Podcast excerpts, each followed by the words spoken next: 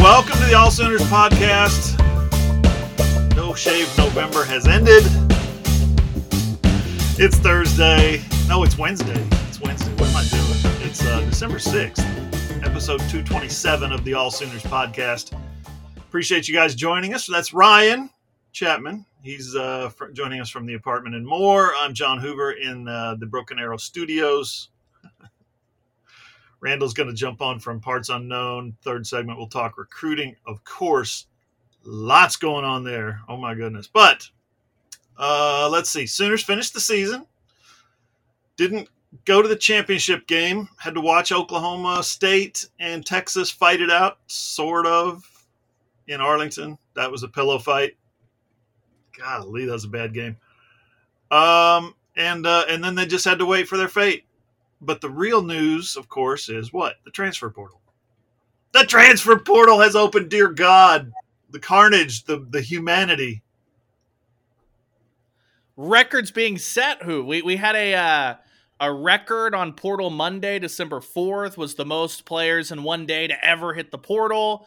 In Stillwater, Gunnar Gundy's in the portal. That's the What? breaking news. Had what happened there? Now it's it's portal season, all that stuff, and uh, we promise we're on a very tight deadline today. Chelsea, Man United play at two fifteen, so we we can't drown on as we did last week. Otherwise, uh, I will just log off. That's right. This will be a shorter pod because I've got a guy coming to the house who's going to chimney sweep and uh, do some uh, stuff on my dryer vent. I guess I don't know how you do that, but uh, good on you.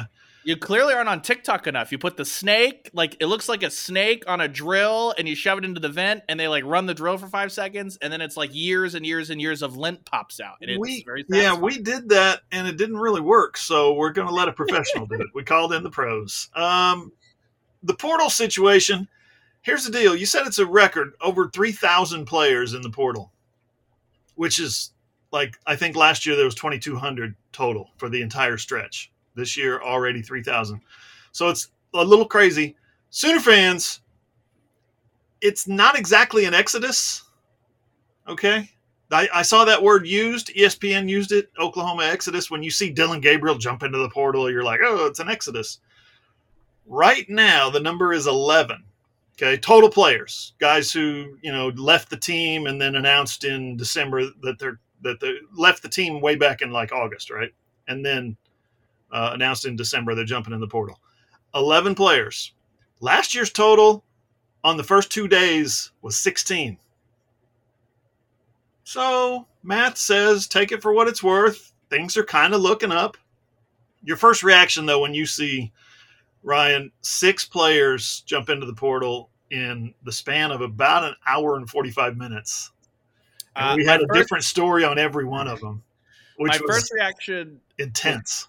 Blood pressure up, especially because peeling the curtain back. Uh, not only did Oklahoma have six players announce, enter, whatever, uh, within about two hours, it was also right in the same window that I was going to OU basketball practice to talk to Porter Moser and John Hugley. So my first reaction was pray for Hoove and Randall because I was just I was like in the parking lot at the Lloyd Noble there with my hotspot up. I'm just like I don't know what I can do to help, but I've Yeah. got ten minutes. How can I help somebody? And and then uh, unfortunately to send you guys off. But no, I mean we're gonna dive through the names, so not to get into it a ton, but every single one of these should have been expected. There there is maybe one guy that you might have raised an eyebrow at, Yeah. and and but I, I think for the most part, it's just like that made sense. Oh yeah, that made sense. That guy had another eligibility. Well, that makes it One, one of Mhm. those things for a, for a lot of the guys in the portal. Yeah, so here's the kind of the, the situation. Um, it was uh, Dillon Gabriel at 8 a.m., 7:59. I think he posted his uh, intention to enter the portal. So Dillon Gabriel, quarterback, boom, start. I mean, he's he's like the the battering ram that knocks the door down, is what it felt like. Um, who jumped in at 9:30? Was it Nate Anderson? I think offensive lineman, backup career backup offensive lineman and then the flood started at 11:26. We we got we find out that uh, Marcus Hicks has an uh, who already left and had already announced his decision to go. He announced that he was portaling to San Diego, uh, San Diego State, South Dakota State.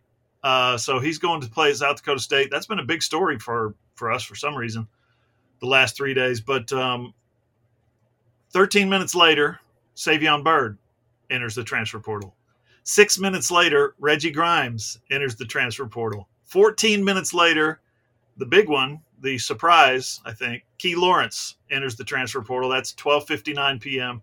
And then 24 minutes later, both Marcus Major and Daylan Smothers enter the transfer portal. So it felt like a lot all at once because it was. But again, you're sitting at 11, and like Ryan said, every one of those guys, with the exception of Key Lawrence, and you could make an argument for Tawee Walker, who already previously decided he was going to enter the portal. I think you could uh, make an argument for both of those guys that you're a little surprised that they're leaving. Um, you want? Let's discuss. Let's just what? go down the list, Ryan. Discuss surprised or no. Uh, Hicks, of course not. Right?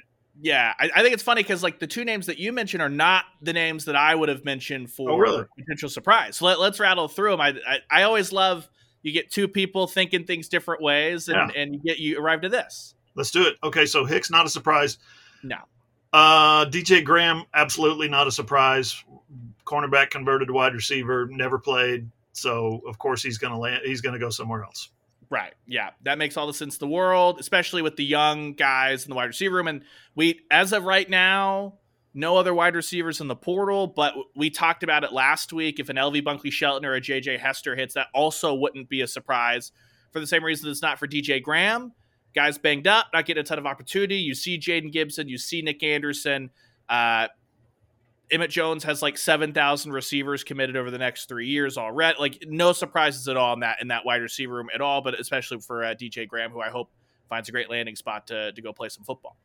Llewellyn uh, decided mid-season he was going to tweet about his teammates, I guess, or or retweet or post emojis about his teammates. Zero zero percent um, surprise here that Llewellyn is gone. Yeah, my reaction to that was actually, hmm. That that that was my reaction to Jason Llewellyn hitting the portal. Then came one that uh, I think I was a little surprised about. I would say 60-40 not surprised. How's that? Does that sound right? Tawee Walker, when you get sideways with your coach, your position coach, you're probably going to transfer. And when the season ends and you've almost for for a brief stretch of the season you've led the team in rushing, rushing touchdowns, whatever. I guess Dillon led the team in touchdowns. But you're you're basically for about four or five games you're RB one. You're the leading running back, and the season comes and goes, and you still haven't been put on scholarship. You've flexed your muscles and you've shown your abilities and proven your value and you didn't get a scholarship or or haven't gotten a scholarship yet. He probably was on in line to, I think. But you put those two things together, he get he butts heads with his position coach and he doesn't get a scholarship. He's gone. Yeah, for, for me, I would put this at like a five percent surprise. Like I really? thought that like if you had asked me who was the running back most likely to portal, I would have said Tawee Walker for the exact reasons that you have. Um, well, first off, uh, Tawee is a strong runner. There's no denying that. He has shown he doesn't have the top end speed to be a true like home run swing difference maker type guy. The defenses are only going to be faster next year. And Gavin Sawchuk is the home run guy. He took that spot over. Tawee Walker wasn't even really a factor in toward the end of the season, coming back off that injury. Then you add in the the butting heads with DeMarco Murray then you add in that he's not on scholarship. He seemed like the perfect candidate to say if he hit the transfer portal, he could A, get a scholarship elsewhere, but B, he could go and be the focal point of a backfield somewhere and, and get a lot of NIL uh, opportunity, things like that.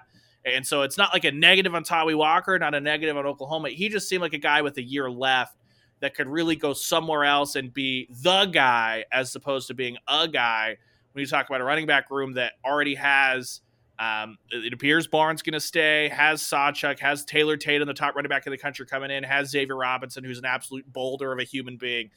Instead of being in a in a big stuffed room, I was not surprised at all because you can go be the guy somewhere else and and maybe closer to home and, and, and rake some NIL, which he's well deserving of. Tawee's a great story and a great dude to talk to. Always enjoyed getting to talk to Tawee after games. Yeah, and I thought I thought he was going to stick around for the simple fact that there was a he talked about it emotionally several times during the season an appreciation for the people that gave him a chance and brought him in and he wants to prove himself His family loves it here. I, I thought that was going to be the thing that kept him around, if if anything. Uh, Nate Anderson, good on you, son. Go get uh, go get a starting job somewhere. That's obviously not Oklahoma. He's been uh, he's been on the roster for three years now and hasn't really gotten many snaps. So, uh, perfect opportunity. This is what the transfer portal was made for. Yeah, ditto. If you if you weren't able to kind of develop and be that depth piece, as Oklahoma's had to hit the portal a ton for depth, and then now under the new regime, they're signing four and five offensive linemen every single year. It, it made all the sense. The guys like this, situations like this, are what the transfer portal made for. He he stuck around. He didn't quit on his team, anything like that. He, he worked his butt off, and uh, he deserves a chance to play football instead of your the rest of your career just being a, a practice player. If you want to go play football, go play football. And uh, I, I, think that a lot of these situations at, at Oklahoma are what the portal is for. Ryan, I should have went to Konawa or Sulphur or someplace like that. I just wasn't good enough to be an every down starter at Ada. Go play some. I should have gone find me a two A school, man.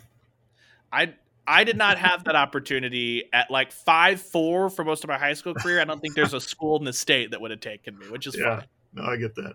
Okay, uh, Reggie Grimes, defensive end. Not surprised at all. Um, he's a sentimental type guy right? And so I thought that was like the hook for him that might keep him around. He loves his teammates, he loves his coaches, he loves the fans, he loves the stadium, he loves his locker. I don't know. Uh, but played, he went from being an every down starter last year, Brent Venables' first season as a defense. And I remember Ryan asking Miguel Chavis, how do you get more out of your starters? How do you get more out of Reggie Grimes and Ethan Downs? I think he got more out of Ethan Downs, and I don't think he got more out of Reggie Grimes. Reggie Grimes played 49 snaps this season, took a red shirt. He's got an extra year of eligibility because he only played in four games. Yeah, and, and he is the like poster child for he did everything the right way, right? As far as representing the program, he stuck with it. Yep. He went through the year of transition with Brent Venables and the new coaching staff. I just don't think he's a scheme fit for what Oklahoma wants out of their defensive ends. Right. I think you you saw that as as far as he was a guy that was playing some snaps early and then by the end of the year he was on the sideline he was a great teammate but he was in street clothes because i think that as you mentioned, he had had a conversation with the coaching staff, and it sounds like they came to an agreement. You can preserve your year of eligibility and go play college football and go be an impact player somewhere else. I, I just don't think that what Brent Venables asked out of his defensive lineman is, is, what Reggie Grimes perfectly syncs up with. And so you see that that happens. And Reggie's another. We, we've got some it's tough. Tawee's a great interview. Key Lawrence is a great interview. Reggie's a great interview. Like I'm to miss some of these guys. Great, great dudes that I hope finds a lot of success elsewhere. Uh, Grimes, remember first two games of 2022, he looked like a All Pro.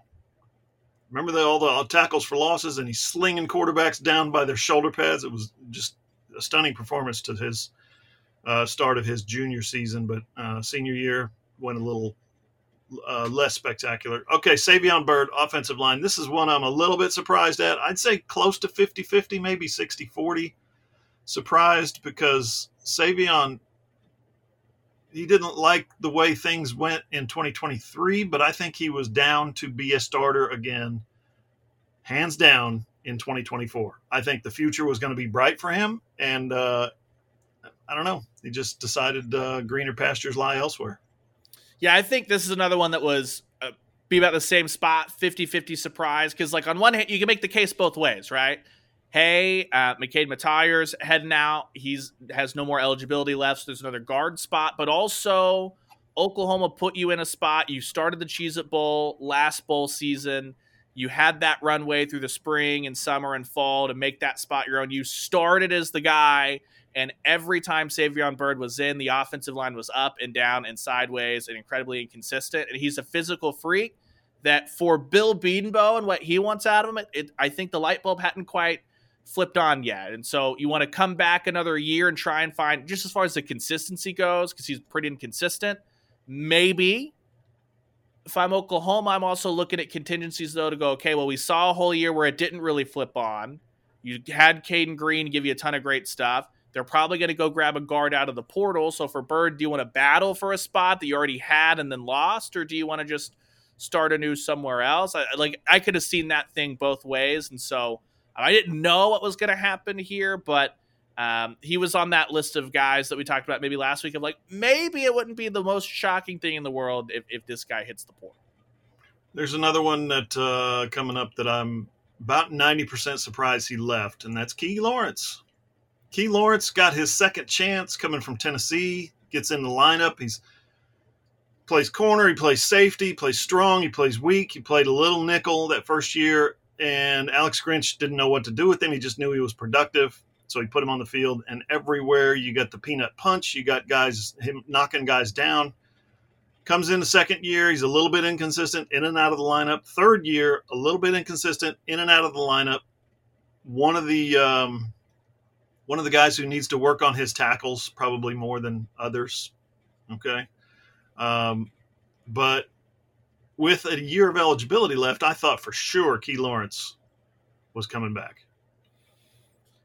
I was not surprised by this in in the slightest because I think that there are a couple of spots that Oklahoma feels great about the youth movement. And if here was the contingency, if Oklahoma got indication that Billy Bowman was going to return, which nothing has been announced on that either way, right? Then I think Oklahoma was going to be super happy to say we would like to carve out a clear path for Peyton Bowen and Robert Spears Jennings to be the future at the other safety spot. Um, this one is the one that makes me the saddest because Key Lawrence is my favorite interview on the team. Uh, I love me some talking with some Key Lawrence. I just think that you had the similar inconsistencies that you had a year ago. And so if everything was the same, I think he was going to be a prime candidate that they were going to say, if you have Key Lawrence, great. Why not give those snaps to Robert Spears Jennings and Peyton Bowen when you know the mistakes that Key makes one of those things that Brent Venables talked about his his first year in Norman, maybe wishing he had done stuff a little different down the stretch. So I I thought that Key honestly was a guy that I think he's a pretty good athlete. I thought he'd just go to the league and not maybe not get drafted, maybe not be a high draft pick, like a like a sixth, seventh, somewhere in there, and just try and start the process of trying to find a roster to stick on, be a special teams guy, and show up because he he finds his way around the football for sure uh, be a guy that maybe you just got to get one of those coaching staffs in the NFL to take a shot on you and try to get you bed into your system. Yeah. Um, there's not a ton of opportunity in the safety spot like there is on the offensive line with Savion Byrd, right? The, the opportunities are going to be slimmer. Um, but I, you think you're saying you think that the coaching staff probably encouraged him at some point. Guys, guys are coming up behind you and they're going to take your snaps, kind of thing. I, I think that they'd be like, we we'd love to have you back, but here's the reality of the situation. Yeah. yeah. Uh, Peyton Bowen, if he is not in a boot, probably gobbles up a ton of key snaps down the end of the season. That's true. Just, just one of those things of like, we're just going to lay it out and be like, look, great leader, great locker room guy. No, I, no one's going to say no to having Key Lawrence on their roster, right. but I think that they would have said if Billy's back, we would love to give snaps to Peyton Bowen and Robert Spears Jennings, and you're going to be in a platoon. Do, do you want to split snaps with three guys for your last year of college football? Or do you want to go try and start somewhere? What, yeah, and play a ton. You know, one of those things. It's a good point. Uh, Marcus Major, not surprised one bit. This is a, another perfect example of the transfer portal. Marcus Major grew up a Sooner fan, grew up in Oklahoma City, came to Oklahoma, played for four seasons, made an impact when he played, and then decided, you know what, if I'm going to have a breakout season, if I'm going to have a chance to really show myself 200 carries, 250 carries, and and live out my dream and go to the NFL, have a shot at the NFL, I got to do it now. And he's going into the transfer portal, so I expect him to land somewhere and shine.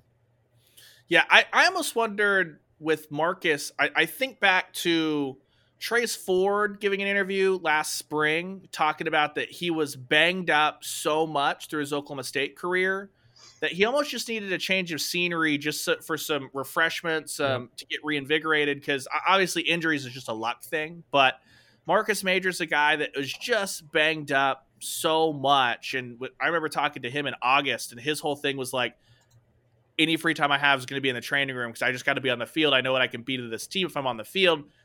And then he had a, a shoulder injury, right down the stretch, which kind of held him out of some of those games. So I almost wonder for Marcus if it's a.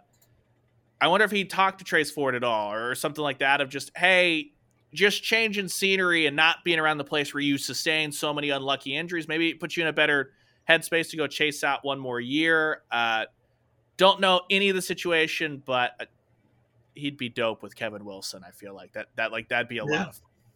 It'd be a good marriage for sure. Okay, uh, last one on this particular list before we uh, pull apart Dillon Gabriel is uh, Daylan Smothers.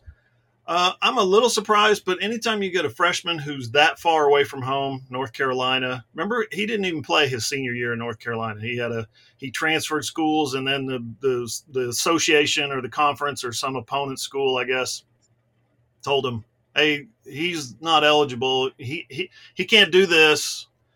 And uh, and he ended up losing his senior year. So he sat out a whole year of football. Comes all the way to Oklahoma, showed a little bit, in his uh, I think four games that he that he got to play. Showed a little bit, had some moments. Um, but a young guy being that far from home, you know, making a massive adjustments in his life. I'm surprised because I think there was a little bit of opportunity for him, but I'm also not surprised because it just seems to fit. Yeah, I, I, any of the running backs outside of Gavin Sawchuk, I'm probably not jaw on the floor, just gobsmacked because of the stuff we talked about earlier. There's a bunch of bodies number one overall running back, Xavier Robinson. Uh, when these guys were eyeing it up to, Andy Bass didn't have his unfortunate injury. So there were three running backs coming into that room, right, on top of uh, that. But this is probably actually the most surprising one for me, just because it, felt like he was making an effort. You, you look at some of the travel rosters. Yeah. He was traveling and Kalib Hicks wasn't toward the end of the year. Right. Um, you had heard some smoke that uh, toward the end of the year he might have been a surprise running back, getting some reps over some other guys behind Sawchuk. That you just wondered the homesick thing, absolutely. But if Oklahoma might have done enough of showing him like we're we're traveling you when we're only traveling four running backs, you're not the odd man out. We're giving you some reps in practice. We do believe in you. I, I just wondered if that would have been enough for him to want to stick through the spring and one more season, see what happens. So th- this to me is actually um, probably the most surprising, which I think speaks to the fact that none of these were surprising at all. Yeah, that's true. Uh, when you got guys like Taylor Tatum coming in, Xavier Robinson coming in behind a, a freshman like this, I, you know they're going to continue to recruit running backs. You have to continue to recruit, and you try to get the best in the country. So, you know, if his opportunity somewhere else, that makes sense. Um, he played in the first two games, I think, or two of the first three games, like everybody else did. and then he played in two of the last three games. Like you said, they gave him an opportunity. They brought him in and said, hey, we, we can use you here. Um, Dillon Gabriel, we saved him for last. Obviously, he's the quarterback. I got to say, when you say Dillon Gabriel transfer portal, I'm surprised. I was surprised. I was thoroughly surprised. And the reason is I thought for sure he was going to go to the NFL draft. Turns out Dillon Gabriel also thought he was going to go to the NFL draft. Got his draft eval back, which I, I guess it's kind of early for this. Uh, I guess the NFL has kind of picked up the pace on these. You, these used to come out after December 15th. Um, December 12th, 15th, 18th, they used to come out, the draft evals, uh, the week before Christmas. And now they're coming out the first week of December, okay, if Dillon Gabriel looks at his draft eval and says it says uh, seventh round free agent, whatever, then what's his opportunities at that point? And this is where it gets sticky for me. We we talked about it last February on signing day. We talked about it in March when we had access to the players, uh, and April in spring practice. We talked about it with Jeff Lebby at Media Day in August, and we talked about it with Dillon Gabriel a couple of times down the stretch. Is he coming back? You've got an extra year of eligibility left. Are you going to come back? And it was always, you know, spray paint the camera so you can't see what's going on. Uh, just I, I I don't really know. I don't really know. And we were always wondering what what's behind his kind of mystery answers and why is he not really clear on what's going on. Now we know.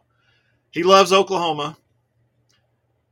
Uh, he respects the hell out of Jackson Arnold. He loves Jeff Lebby.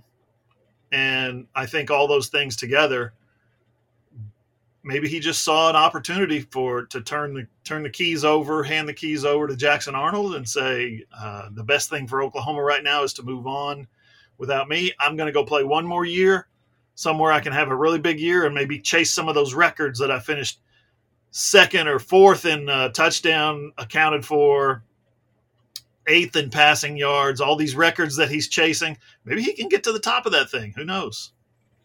Yeah, I think there's that, and I think I, I truly take him at his word because Dillon's always been a guy that shot pretty straight with us when he said, "I'm thinking NFL," and he was kind of surprised with the season yeah. that he had that that it didn't do much for what his initial kind of grade was, and so when you look at it, yeah, w- when you look at it, um, NFL rookie league minimum is 750 a year. That's if you stick on a roster the whole year long, all that stuff. Um, if you're a day three, like seventh round type guy, that's no guarantee that you're going to stick on a roster, stuff like that. Um, you look at Matt Rhule's comments about what's a quarterback go for in the portal right now 1.5 to 2 million, 1 million. That's all more than uh, what NFL league minimum is for a rookie. And that's all. it's not guaranteed, but it's if Oregon, for instance, is picking up the phone and saying, We want you to come be our quarterback, you're not in a quarterback battle to stick on a roster. You're the starting quarterback of the Oregon Ducks unless you get hurt. You know what I mean? And so um, I, I, think it makes all the sense when you have the context of the stuff that he heard from the next level, not getting a Senior Bowl invite, for instance, which is mind blowing if that's true. I know. What the hell? I, the Senior Bowl folks do a great job. Uh, that must have just been like the invitation must be stuck in the Twitter DMs that didn't sit because there is no way that Dillon Gabriel, if he wanted to go to the Senior Bowl, should not be playing in the Senior Bowl. It, anyway, but that's all separate. And everyone knew the situation in Oklahoma. This is not and you're seeing this can go a different way, right? There's a five star quarterback on a campus in Los Angeles that uh, Lincoln Riley's doing everything he can to dive into the portal because he knows Malachi Nelson ain't it. That's mm. not what you've heard out of Norman from the second Jackson Arnold got there in the spring, yeah. all the summer, through the fall. Brent Venables and Jeff Lebby are no nonsense guys. They don't label him the future face of the program in August if they don't believe it and I, I, think everybody just knew. So for Gabriel, it's a chance. Uh, hit the portal one more time, play one more year, play your final year. It's it's the final.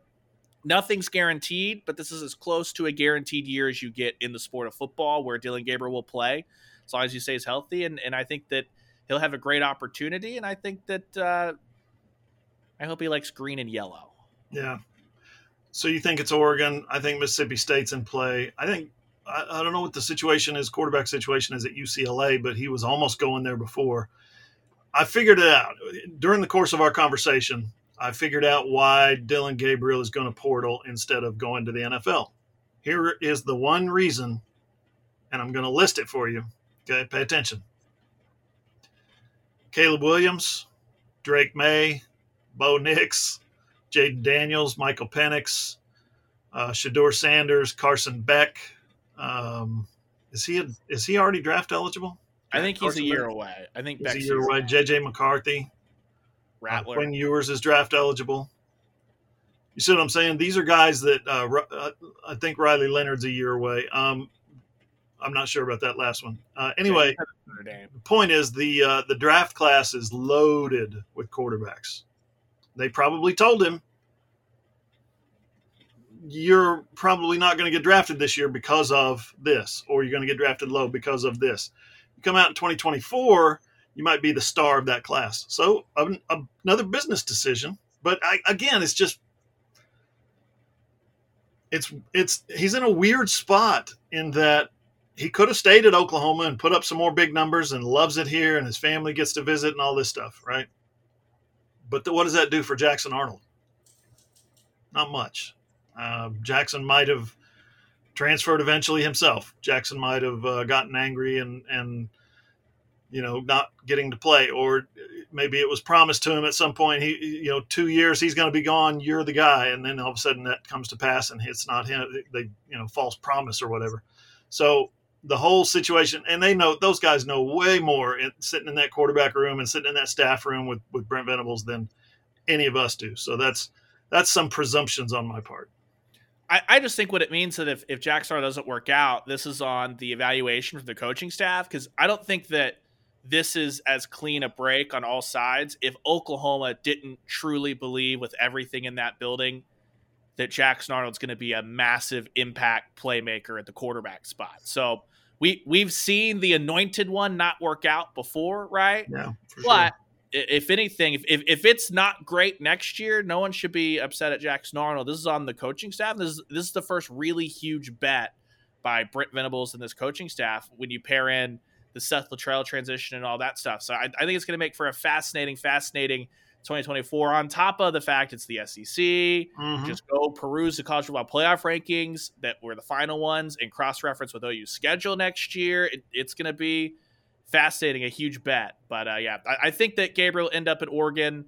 Um, I think that when you look at it, he talked yesterday on the franchise with uh, Dylan Buckingham talked about wanting to go win a national championship. This is no knock on Jeff Lebby, but Mississippi State is a job that he's taken over because someone was fired for performance, not yep. behavior, performance. Uh, it, it's a rebuild process, and uh, this was brought to my attention as well. Do you know where Oregon opens the 2024 season? No, I don't.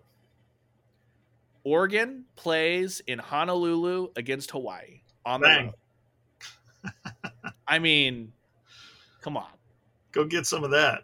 Marcus Mariota, an idol of Dillon Gabriel. Yep. Where did he play? At Oregon. You get to follow in Mariota's footsteps and go home and play in Hawaii. And on top of that, Oregon's got a bag. They've got a bunch of bags. They got all the bags in the world laying around. Uh, he'll make what he needs to make at Oregon. He'll be at a spot where Dan Lanning and that coach staff have already brought in a Bo Nix, a graduate transfer type guy, and he hit the ground running a year ago. Yep. Um, there, there wasn't like a huge headache transition process. Like it makes all the sense in the world. Closer yeah. to home, all the stuff. It's a good point. It's a great point by you. Um, so let's talk about Dillon Gabriel's legacy real quick. Um, per- perfect quarterback, no. This is what I wrote earlier in the week. It was he per- perfect quarterback, no, but he was the perfect quarterback at the right time for Oklahoma. Uh, he gets to OU. Well, he gets a call from Jeff Lebby, and what they've got is a true freshman, Nick Evers, a, a walk on Ralph Rucker, a walk on Ben Harris, and a walk on transfer Micah Bowens. That was the quarterback room when uh, Dillon Gabriel picked up that phone. Spencer Rattler, remember, had dipped right after the bowl was announced. Said, I'm going to the transfer portal. Caleb Williams was hanging around and, you know, played in the bowl game, played great, but we all knew he was not sticking around. He was going to join Lincoln Riley. So when Dillon got here, the quarterback picture was bleak and, you know, a month later, which is now coming up on two years, uh, Jackson Arnold committed. And he's been here in town now for a year, learning, studying from Dillon Gabriel. I think that's what his eventual legacy is going to be. He kind of held it together. Um, he's like a mortar that came in and held things together while the repair work went on around him. Maybe like a scaffolding would be a better analogy. Um, just the simple fact that he put up a bunch of big numbers.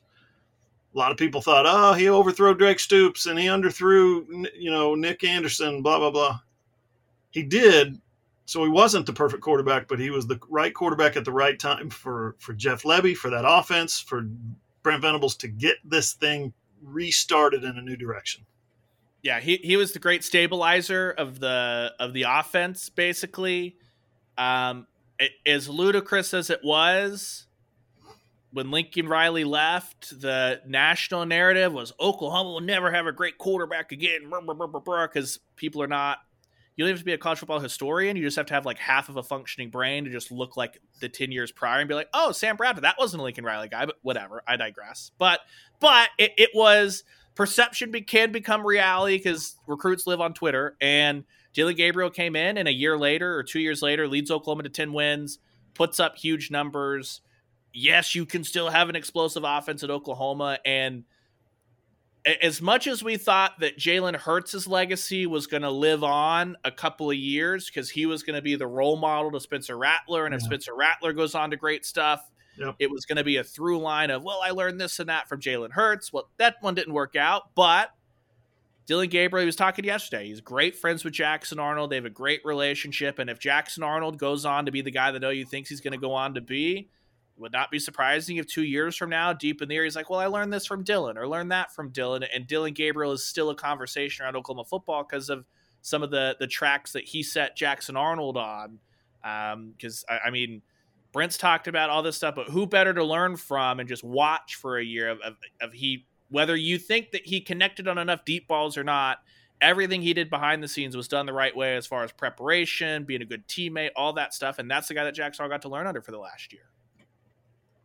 Tell you what we'll do. Uh, we'll take a little break here. Uh, coming up, we're, uh, buried the lead, obviously. Uh, let's be honest, transfer portal is the lead, but Oklahoma made it to a bowl game. That's the news of the week. We don't know for sure if DG is going to play in it. I would be shocked if he does because I think it would be the wrong move. But anyway, the uh, the All Sooners crew is headed to San Antonio again. We'll be there, all three of us. Plus, we got to dive into this fine basketball squadron that Mr. Porter Moser has uh, assembled there at the Lloyd Noble Center. All that's next on the All Sooners podcast. Hey, are you a business owner looking to get your product out there to the masses?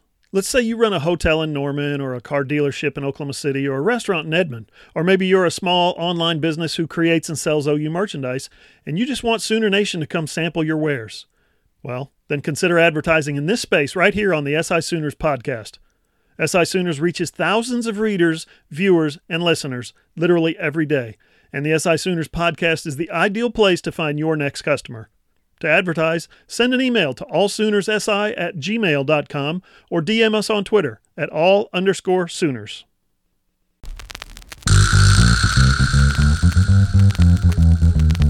All right, segment two. Uh, give us a follow on Twitter at all is at underscore Ryan Chapman. And don't forget Ross at Ross Lovelace and Randall at Randall Sweet Five. Those guys are cranking out the good stuff this weekend as well as uh, every weekend during football season and basketball season. Ross is uh, helping out there as well. So uh, yeah, looking forward to it. I loved Ross's story last week on uh, on the um, McCasland Fieldhouse game, didn't you? Yeah, it, it was great stuff, and he's been able to get some great insight, not just with the team, obviously, but uh, I mean, getting Lon Kruger on the horn, stuff like that. It was a, it, it was a really, really good read, and uh, thankfully for Ross, I think it was a great read followed by a great performance that we'll get into here yeah. in a little bit.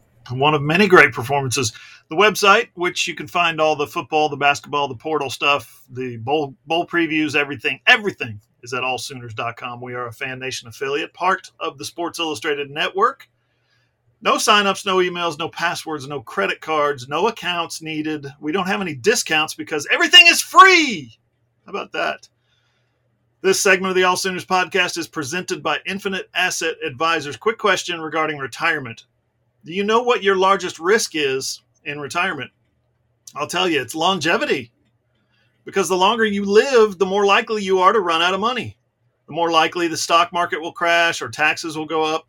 The more likely that inflation is going to eat into your retirement funds. But there is one and only one way to take longevity risk off the table, and that is with guaranteed lifetime income.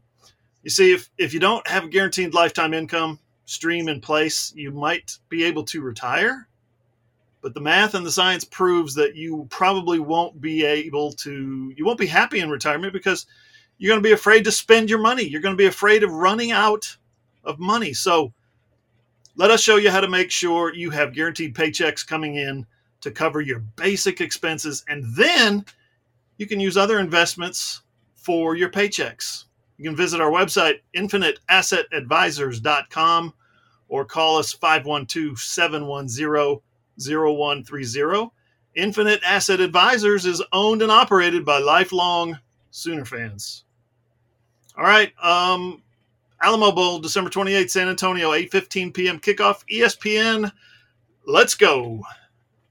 It's all yours. Arizona, 9 and 3. They're really good yeah, it's it's a uh, big time matchup as far as the uh, it's the highest ranked matchup outside of the New Year's Six, and I think that one of the fun things about this one though is going to be on the Arizona side, and maybe I'm speaking out of turn. I don't expect many opt outs, if at all. This is a blend of uh, some young talent that's been brought in by Jedd Fisch, who Uh, in another year where you didn't have an unbeaten Washington or the job that Dan Lanning Dan uh, did at Oregon, Fisch would have been your Pac-12 Coach of the Year. He was excellent. Yep. Uh, having to switch to a redshirt freshman quarterback in Fifita a couple weeks in and still trucking along.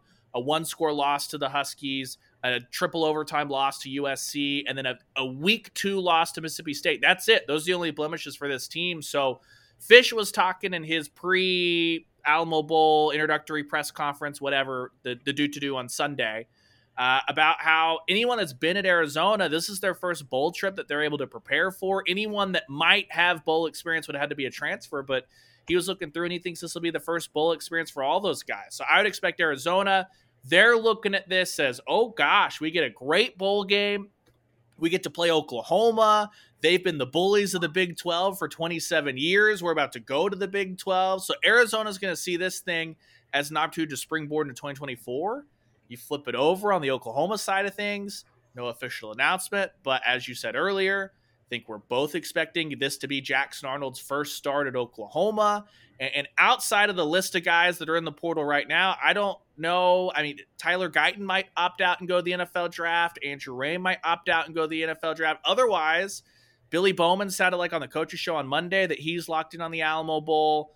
I would imagine Danny Stutsman, even if he decides he wants to go pro, a couple of weeks to heal up and put good tape on the Alamo Bowl that says the the shortcomings toward the end of November, which were not by Stutsman standard shortcomings, not mm-hmm. play, were more due to the fact that he had had a shoulder stinger all year long that he refused to talk about. The ankle still didn't look hundred percent. Uh, I'm expecting great attendance on both sides of this game, which means not only is it by rankings a top 14 matchup, I think by product you're going to get one of the best bowl games of bowl season outside of the playoff. Yeah, I agree. Outside of the playoff and some New Year's Six games, I agree. I think that's going to be a, a competitive game, fun game. Um, and I'll say this: OU lost two games by eight points. USC, I'm sorry, um, Arizona lost uh, the three games by 16 points, touchdown, touchdown, and two in double over, triple overtime to USC. Um, this was before USC collapsed when US when we still thought USC was good. They were a top 10 team, I believe. The night of um, Texas. Yes, that's right. They got a two point conversion. Uh, Arizona did two point conversion. They were down eight and they tied it 28 28 uh, to send it to overtime. But Ryan, I was listening to this game on satellite radio coming back home, and Caleb Williams scores to make it a seven point game. Noah Fifita throws the touchdown pass on the first play of overtime, 25 yard touchdown pass. And everybody in the stadium was like, go for two. Everybody in my car, which was me at three in the morning. I think it, I think it was one in the morning. What are you doing, Jedd Fisch? Go for two, win the game. He kicks the extra point, goes to a second overtime, goes to a third overtime. They lose. I'm just like, that's kicking extra points is a loser's mentality. Taking it to another overtime is a loser's mentality. I didn't, I didn't think that was his finest moment, but um, well, it, he's, it, he's an unbelievable coach, and here's how unbelievable he is. Yeah, his last bowl game, he he told us on the call was the Super Bowl. now, never mind. I'm not going to say anything. He coached in a Super Bowl with the Rams. It was not the Super Bowl with the Rams that Three you want to remember. Uh, if you can see, if you're watching on the YouTube, the little Rams in the background, that's all I'll say. Uh, despite the fact that the Patriots did a number on the offense, the Patriots still were like, "We would like you to come work for us immediately after that yeah. game." So uh, that shows that. Uh, I, I, think too that uh, you might not have seen this because you were listening to that USC game. Jedd Fisch thought that you kicked extra points in the first and second overtime and then went for it in the third overtime. Because in the 2nd overtime, he rolled his field goal team out there. And I think you saw it hit him all in one moment of like, well, shoot, guys, I should have just gone for it in the last over. Like, if, yeah. it, you know what I mean? So I think it was a little miscommunication with the overtime rules. New coach, uh, uh, the change in overtime rules, new head yeah. coach. Yeah, I get it. So one of the and, and, that should not take away from the incredible job that Fisch has done. This is a legit team. It's it's a top 18 offense. I think they're 36th in total defense. Arizona is uh, 18th in total offense to match up with obviously Oklahoma's high powered attack that will look a little bit different. We would expect with uh, a couple different guys along the offensive line, probably, and uh, Jackson Arnold. So I mean, the Alamo Bowl's got to be like, man, we luck out when we get Oklahoma. They've Yeah. had them twice ever. They'll only have them twice ever unless that contract changes from off of Big 12, Pac 12. But the first time ever, it's Bob Stoops' last ride. There's a bunch of crimson for that Oregon game because everyone wants to show out and be like, this is Oklahoma football. I would imagine they need to make some official announcements to move some tickets. But if Jackson Arnold's getting the go and everyone knows it's going to be the Jackson Arnold experience, I think there are a lot of fans that San Antonio is an easy trip. The Alamo Dome is a great venue. San Antonio, the Riverwalk is awesome. Why not go down there, be warm a couple of days after Christmas, and watch your true freshman quarterback start his first game?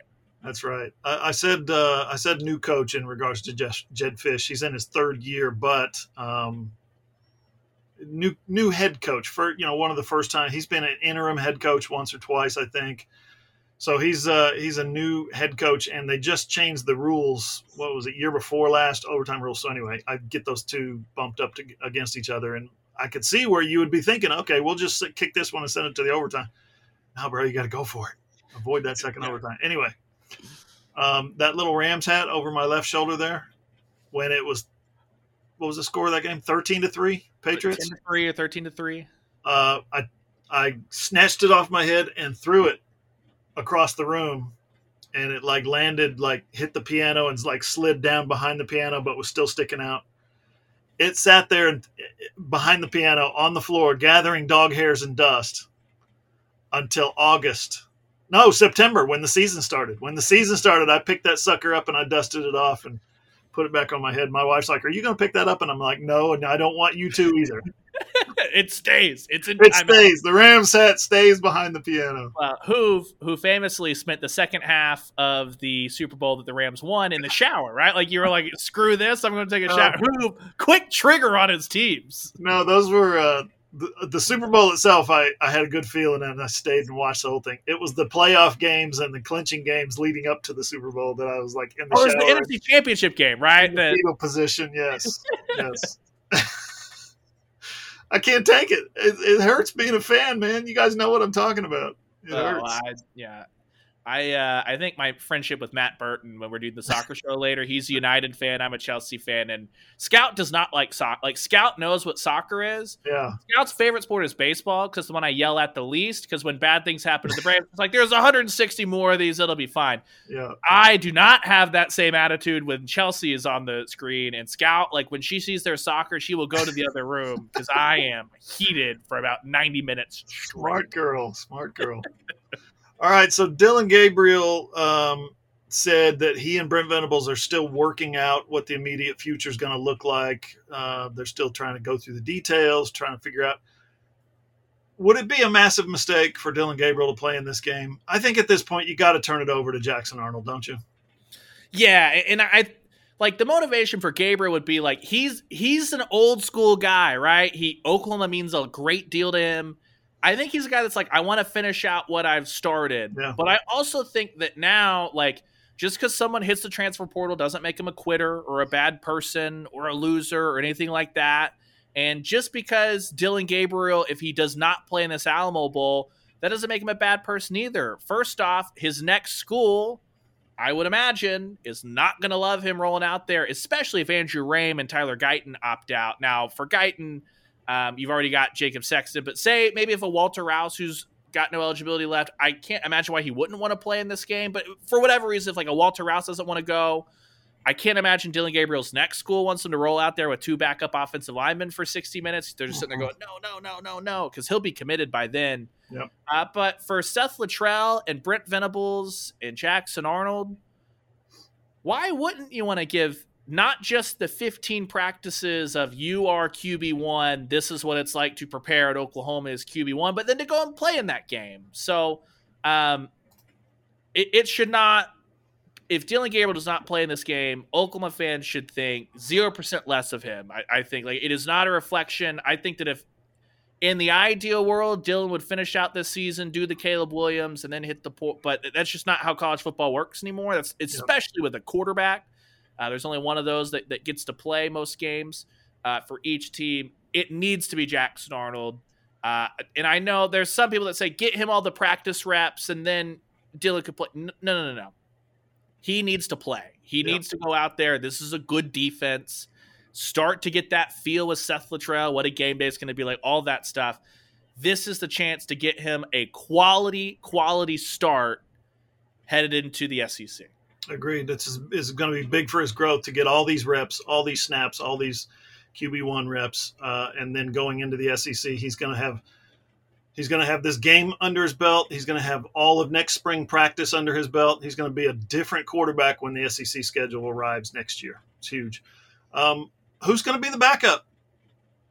Davis Beville, all the way. I mean, he's been he's been the number three slash almost parentheses two guy right for for the whole season.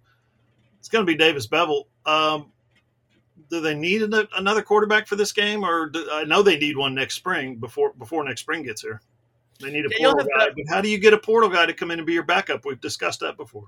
Yeah, you'll have Beville and Booty for this unless one of those guys hits the portal beforehand. And yeah. um, if, if I'm Oklahoma, I, I, think it's an easier sell to get Davis Beville or General Booty to come back next year in a situation they're familiar with. Uh, if you can win that recruiting battle to have those guys not hit the portal, then it probably is to convince someone outside the program to come in and, hey, we need a backup quarterback. You, you know what I mean? it's just a tough sell. Most quarterbacks are hitting the portal for playing time. It takes a really unique situation. Like for Beville, he went from a third string guy to a second string guy. When when so you're, looking at another one of those. But yeah, I, think the recruiting battle is to try and get Davis or General Booty back. That'll be your backups. That'll be fine for for the bowl game. Then from there, you're going to have a, a, pair of true freshmen next year in in uh, Brendan Zurbrugg and Michael Hawkins. But You'd still like either Beville or Booty because you, you need someone that's not a true freshman, probably. Uh, just just backing up Jackson Arnold. You're going to need that next year. Yeah. Now, Ryan, you know me. You know I love San Antonio. You know I love the Riverwalk. You know I love the Marriott Riverwalk where the Media Hotel is. Uh, you know I love, and we're going to be eating some shrimp paisano at Paisano's on the Riverwalk. I love every time I've ever gone to San Antonio.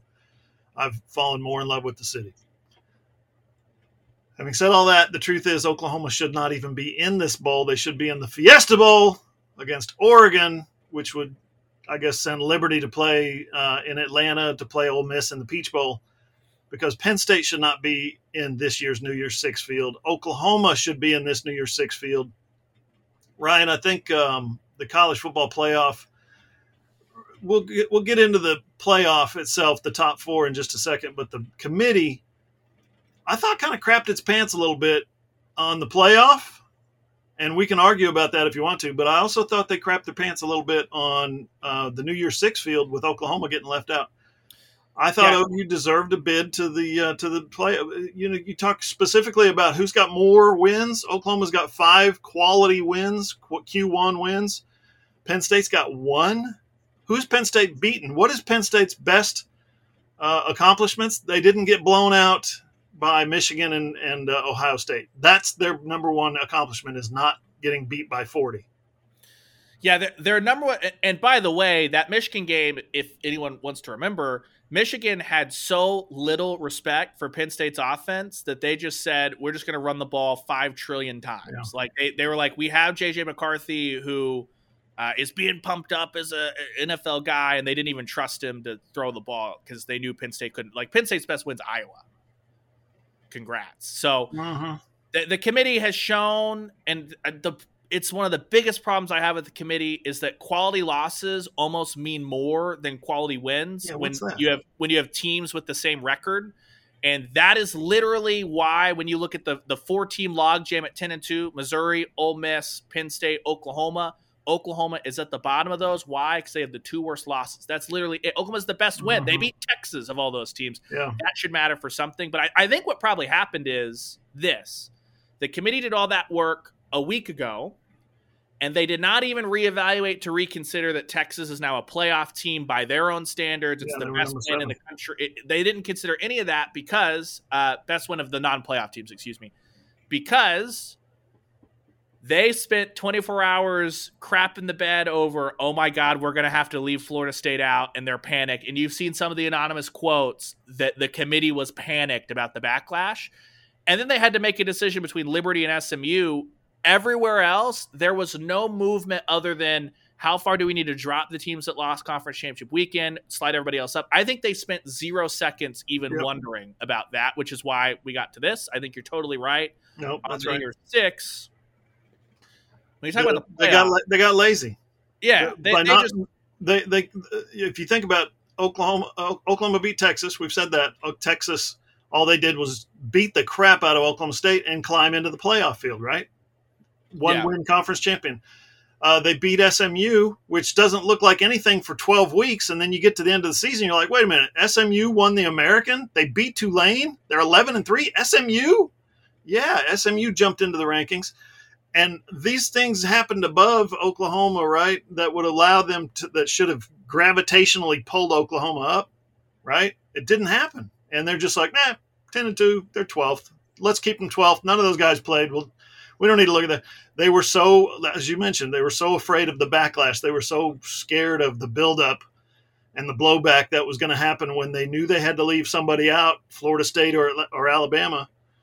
And they was just like, yeah, let's not worry about 10, 11, 9, 10, 11, 12 right now. We'll, we'll worry about these other guys. I asked our man Boo, hey, what was the deal with Oklahoma? And his response was tepid and at best, included the words, and the season Ole Miss had – Let's be honest. Boo Corrigan forgot that Oklahoma existed for 24 hours. He forgot that Penn yeah. State existed. He forgot that Ole Miss yeah. existed.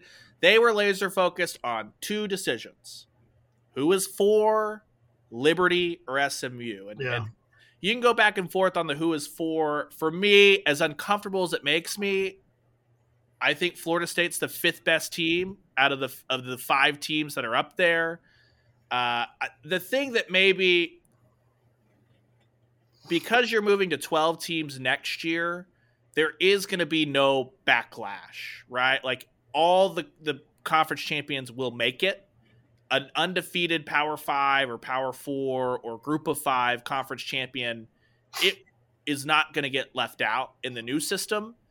Um, and so probably, I, yeah. Well, sorry if it's if it's a non-power four i know this makes me an awful person and elitist they're not going to win a national championship i do not care if if smu and liberty are both undefeated and one of them gets left out it wouldn't even be smu if tulane and liberty are both undefeated and one of them get left out tough you're not neither of you are winning the national championship either way i'm sorry do you see what alabama has on the field uh, that doesn't break my heart. But next year, an undefeated Florida State's not getting left out. Like the ACC champion, not getting left out by rule of how they set it up. So, yeah. um, it, it does bother me on one hand that Florida State did everything, but they're not one of the four best teams in the country without Jordan Travis. Yeah, I'm not willing to go there in terms of projecting. I don't want to be on the committee and say, "Here's what I think's going to happen." I think Florida State's going to go into the semifinal game and get blown out by somebody, Michigan or, or Alabama or who, Texas or whoever. That's not the committee's job. The committee's job is not to say, we think this is what's going to happen. They've told us for years, well, we don't project here at the college football playoff. They friggin' projected the hell out of Florida State and said, well, that third string quarterback, yeah, but the third string quarterback's probably not going to play in the playoff. It's going to be the second string quarterback. So, Jordan Travis changes the narrative for Florida State. Obviously, I don't necessarily think that's the right thing to do. Uh, here's my here's my take on this, Ryan. See if you see if you agree with me. This is this is a little bit out there. I think I cooked this up in a fever dream one night recently. uh, we all know you can't fight City Hall, and college football playoff is City Hall. They are they put the hammer down, and their word is final, and there's nothing anybody can do. Any legislators in the state of Florida are not going to be able to sue their way to to a, uh, a, a national championship for the Seminoles. Although the AP still hasn't offers its own national championship in the AP top 25, right? The AP poll. The AP can say if Florida State were to beat Georgia, right, in the Orange Bowl, and then one of those one loss teams wins the national championship in the playoff, the AP can come out and say Florida State undefeated, 14 and 0, they're our national champs. And then they get to hang a banner. So it's not totally over. You got to take care of your end and hope uh, things work out on this other side. They don't have to do that. They just have to get like number one in the Massey rating. That's what UCF did. Just one of the like like I, two are only recognized, but technically on the books, there's like six electors that, that you can claim. Yeah, uh, you don't want to hang a Massey banner. Do you don't you don't want to do what uh, Oklahoma State did and hang some optional banner that they that you had to pay for or something like that. Yeah, it, it's probably better bad. to go to the playoff and getting trucked though. Anyway, here's well, maybe here's my uh, here's my hot take. Here's my fever dream take, um, and that is conference realignment, the transfer portal, NIL have basically led us to this point that the college football playoff made the decision that they made. Right? I, I, I honestly, I'm a big Bill Hancock guy. I, I am majorly in Bill Hancock's corner in terms of integrity and doing the right thing. Uh, and you know he's the executive director. He's not the commissioner. He's not the, the spokesman or whatever. Um, I really don't think the committee would have done this move, leave out an undefeated conference champion in years past. But I go back to realignment, transfer portal, NIL. I believe the committee basically said, hey, the players are chasing the bag. The coaches have been chasing the bag. And we know that the teams, the conferences, the TV networks continue to chase the bag we're going to chase the bag. We're going to go for a matchup that we believe will be, deliver the best TV ratings. Let's be honest, no one wants to see FSU get slaughtered in the semifinal because their third string quarterback is in there, right? People will turn that off. Advertisers will put out tons of money to to advertise in those spots, and nobody's going to see them their ads because why? Because everybody's turning the game off because it's forty eight to six, right, in the third quarter. Nobody wants that. So the best way for the college football playoff TV partners and their advertisers to maximize their dollars is to ban FSU and their backup quarterback.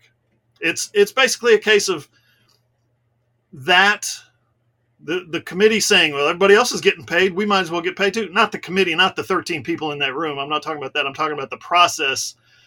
Let's make sure our advertisers get maximum exposure on their on their TV deals the other thing is, I think the committee, the 13 people in that room, I think they're a little afraid of Nick Saban. And I think they're terrified of the SEC. I think they're, this is a case of them worshiping at the altar of Nick Saban. Um, they're afraid of some kind of organized revolt if the SEC didn't get in the playoff, basically. Yeah, I, I don't know if I go that far. I just, here's where we always had the argument like the most if if you're picking the most deserving teams, I think Florida State would have been in. But the fact that it's the four best teams, like I'm just Florida State's in their current state not better than any of the four teams ranked above them, and so I I think prior years aren't supposed to matter. If you're a college football fan, it is impossible for the for the legend of the SEC to have not seeped into your brain. Why? Because the SEC wins the playoff more than anybody else. Yeah. They do. And it's different teams. It's Alabama, then it's Georgia, and then oh, the year that LSU gets in, it's maybe the most talented roster we've seen offensively in, in the history of the sport. Greg Sankey's right.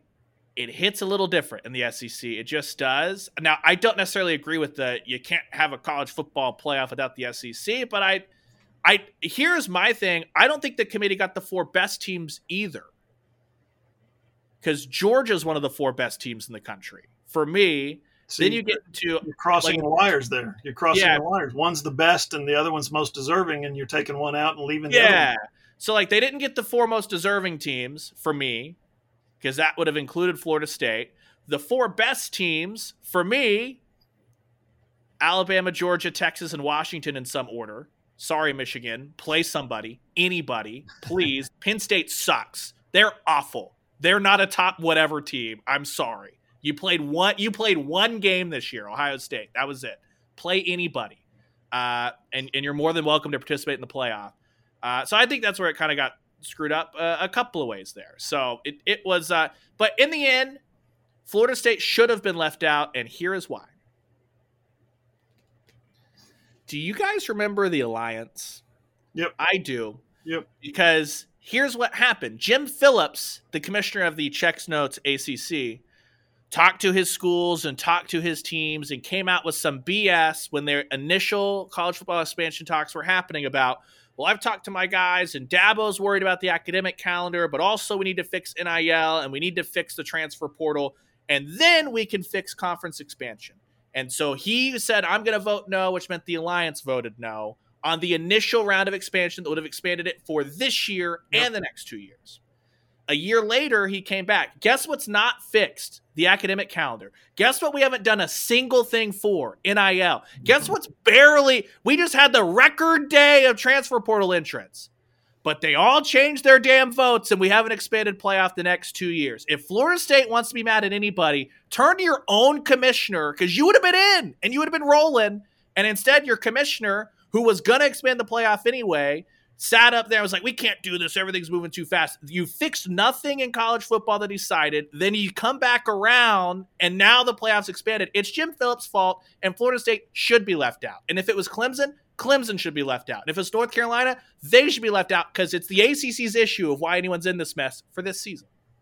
Do you think that's a that's a case of the college football playoff committee kind of cracking their knuckles in the face of the ACC right there? I, I I think that truthfully, I just think that those 13 individuals got in a room and said, "Who do we think the four best teams are?" Oh my God, Florida State's going to riot because we don't think they're one of the four best. Like I I truthfully believe it was that simple in the room. Yeah. But we get to have the fun conversations, and that's why a month ago, uh, if you listen to the franchise morning show, I brought this up. I was like, "Look, guys." This never happens, and I feel bad for the committee because this was like the the one year that you have five teams, right? That that should be. It's happened twice in the playoff era. The first year and the last year of the 14 playoff. We send our regards to TCU, uh, but I was like, if if if this happens, it should be Florida State that's left out because they're the idiots that put us in this mess. Not Florida State, the ACC. It's the ACC. They're the idiots that put us in this mess. And uh, I think that this is it's weird. No one's yelling at Jim Phillips. He should be the one that catches the blow for all of this. Great point. Um, y'all, I got one thing to say. OU basketball is 8 0. They took down Providence last night with authority. Ryan was at the Lloyd Noble Center. Ryan, tell us what you saw. Defense, man, th- th- this team is super athletic. They start out on the 12 0 run. Uh, Devin Carter immediately gets it all back, and, and then it, it, turns into a really tight game, right? Uh, Providence takes their first lead at 40 to 39. John Hugley on the other end gets a huge offensive board, hits two free throws. Providence comes back, and you're thinking, oh, this is going to be back and forth, lead change the rest of the way. And then Oklahoma's depth flexed its muscles. You didn't get huge offensive nights off the bench from John Hugley, who ended up with six points, uh, Le'Tre Darthard or, or Rivaldo Soares. But what you did is you got great minutes from those guys. You got an awesome effort from Sam Godwin and John Hugley, Oklahoma won the offensive rebounding battle 10 to 1. So not only did they pull those down and convert those into 16 second chance points, how many times have we talked about they gave up a key offensive rebound late and it cost them a game against Texas, against Kansas? It, it's happened in Phog twice now in two years for Porter Moser. That wasn't an issue. And instead, what you got was an Oklahoma team that put the clamps on defensively has a big 15-0 run and then gets to coast all the way home in front of a great Tuesday night crowd. Students showed up. The lower bowl really filled out uh, for a Tuesday 6 p.m. tip-off. And suddenly now, what, what do you see if you follow a bunch of the national college football, uh, basketball writers, excuse me, today? Goodman comes out. Hey, yep. this team's for real. You saw um, Jon Rothstein aggregate once again because he's a king at that. Shout out to Rothstein. Uh, this is the best Porter Moser team since his last Loyola team. You're gonna have to shorten that to put that on a shirt, John. You're gonna have to figure that one out because uh, Seth Davis. Yeah, Seth Davis is another one that came out yes. looking at Oklahoma this year. Um, they play uh, uh, Arkansas here in Tulsa on Saturday. I think we're going to be passing ships in the night on Saturday. I think. Yeah, it sounds like it. Uh, sounds like we got some uh, Brent Venables and uh, football availability in Norman. Anyway, um, that's going to be telling, Ryan getting Arkansas. Uh, two years ago, they beat Arkansas. Last year, they got blown out by Arkansas. I'm not sure either one of those was telling, but maybe last year's was a little more. But uh, what do you think is uh, at 8 0 right now? They've got uh, North Carolina coming up on the schedule, the Jumpman, um, and then conference play starts in a couple of weeks. Uh, what do you think is the uh, the upside for this basketball team? I, I think they're really good, John. Like I I've been in the wait and see mode, in the we've seen We've seen the transfer additions. It's going to be different this year. Uh, they look totally different this year. I think they're a legit top 20 team. I really do. Um, Arkansas is really athletic. They're going to test Oklahoma. uh, Providence was really, really big and really well disciplined. Arkansas is really, really athletic. So I think the two ends of stuff that you see in the Big 12, Oklahoma have seen this week. Uh, so I'm really fascinated. Arkansas obviously had the huge upset victory over Duke in the SEC ACC Challenge a couple weeks ago, and that was without Arkansas's top scorer. Uh, so they're legit. North Carolina, top 10 opponent. I, they shouldn't fall too far out of the top 10 after dropping a game to UConn last night. That's in a couple weeks. Uh, I, I think they're a legit top 20 team. Now, here's the issue, and this is with the Big 12. Um, if you're a top 20 team, that means you're behind Kansas. If you're only a top 20 team, you're behind Houston, you're behind Baylor, Texas in the top 12. BYU out of no one knew what to do with BYU. Oklahoma and BYU were picked at 12 and 13 out of 14 in the Big 12 conference. BYU is ranked 14th in the country and has the number one net as of hmm. last night. I don't know what BYU is at all, but if if if you're the top six, uh, top 20 team, you're fighting for fifth or sixth in the Big 12, which is just a it's not a negative on Porter Moser. It's a statement on the Big 12. That'd be a huge step forward to be in that fight, but it also means you're for sure a tournament team and you're maybe pushing for a four or five seed in the tournament, which means you could win a game or two. It's not a, an un, impossible uphill climb to make the Sweet 16, stuff like that. Tons and tons of basketball left to play, but right now they look like a team, John, that's not going to push for a regular season Big 12 title but is not going to be in the bottom half of the standings. And I don't think will be by any means a cellar dweller. They, they look like they're on that bottom, the second, top of the third tier in the Big 12 Conference, which is a huge improvement from the last place team from a year ago. Yeah, I was going to say 14 teams in the Big 12 this year. If they can finish top seven, I think that's a great step for Porter Moser in this this program. And it's a bunch of guys too. McCollum can come back next year. Obviously, Otega Oweh and Uzan are just true sophomores. I think Jalon Moore could come back next year if he wanted. John Hugley could come back. So like it, it's it finally feels like Hoove. It's not just that they are way more athletic and it looks different, holding Providence to just 20 points in the second half, but it's a group that maybe Porter can finally get that core of six, seven, eight guys that he can bring back and they can come back another year and go into the SEC and grow old together. I think that's the most exciting thing. See, even if it gets a little rocky in Big 12 play and they they end up being a top 40 team, but not really a top 25 team. I, I think that it's it's simultaneously a much more fun style of basketball and a, a group of guys that could come back and, and kind of be impact players next year too. We said we weren't going to uh, talk too long, Ryan, but I think we did. Hour and 15 minutes. It happens. Sorry, sorry to you, and sorry to Jim Phillips for. Uh, I think we had a lot of sorries in that uh, those two segments. We we got to issue of quite a few apologies after that one. Good stuff, man. Appreciate it as always. Absolutely, looking forward to see what Randall has on the recruiting front here next. Yep. That should be good. This segment of the All Sooners podcast pre- presented by Infinite Asset Advisors. Go to infiniteassetadvisors.com to learn how you can get really debt free and begin real retirement planning right now. Don't wait because whether it's retirement, private banking, family asset protection, estate planning, or living trusts, just let Corey and his team take a look at your portfolio and get you on the way to taking control of your financial future. It's easy. Just call 512 710 0130 or email team at infiniteassetadvisors.com or just head over to their website, find out more infiniteassetadvisors.com. Coming up next, Randall's going to jump in. We're going to hit recruiting and portal talk. You're not going to want to miss this. That's all next on the All Sooners podcast. Hey, are you a business owner looking to get your product out there to the masses? Let's say you run a hotel in Norman or a car dealership in Oklahoma City or a restaurant in Edmond, or maybe you're a small online business who creates and sells OU merchandise and you just want Sooner Nation to come sample your wares. Well, then consider advertising in this space right here on the SI Sooners podcast. SI Sooners reaches thousands of readers, viewers, and listeners literally every day, and the SI Sooners podcast is the ideal place to find your next customer. To advertise, send an email to allsoonerssi at gmail.com or DM us on Twitter at all underscore Sooners.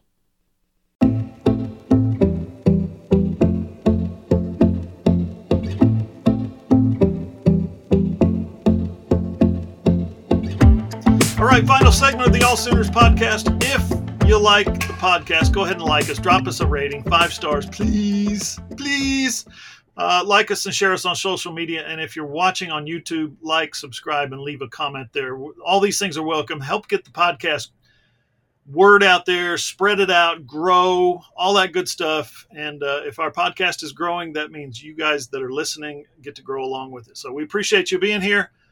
Uh, segment three is uh, is Randall's time to shine, you guys. Randall's got about a billion things to talk about, and we're going to try and do this in a expedient and orderly manner. But man, we got a lot to get to including another commitment, Randall. Owen Hollenbeck, offensive lineman from Melissa, Texas. You've seen him. You came away impressed. Yeah, and so uh, Owen Hollenbeck, teammate of Nigel Smith, who's a 2024 defensive line commit to OU, very coveted prospect. I think we talked about him ad nauseum on here a few months ago. Owen Hollenbeck, his teammate on the other side of the ball, goes against him in practice every day. And like I said before the podcast, this kid is nasty. He is physical. He looks like the type of player that Bill Bedenbaugh recruits. I think he's about six foot three, two hundred or 295, 300 pounds right now. So already a big kid as a junior in high school. And again, whenever I watched him uh, against, I think they're playing uh, Royse City. He, uh, I mean, he was pancaking guys. He was shoving them off the off the line again, super physical, not afraid to get nasty and mix it up. Just what you want to see from an offensive lineman. If you want a quick clip, uh, you can go to the commitment story that I wrote on allsooners.com.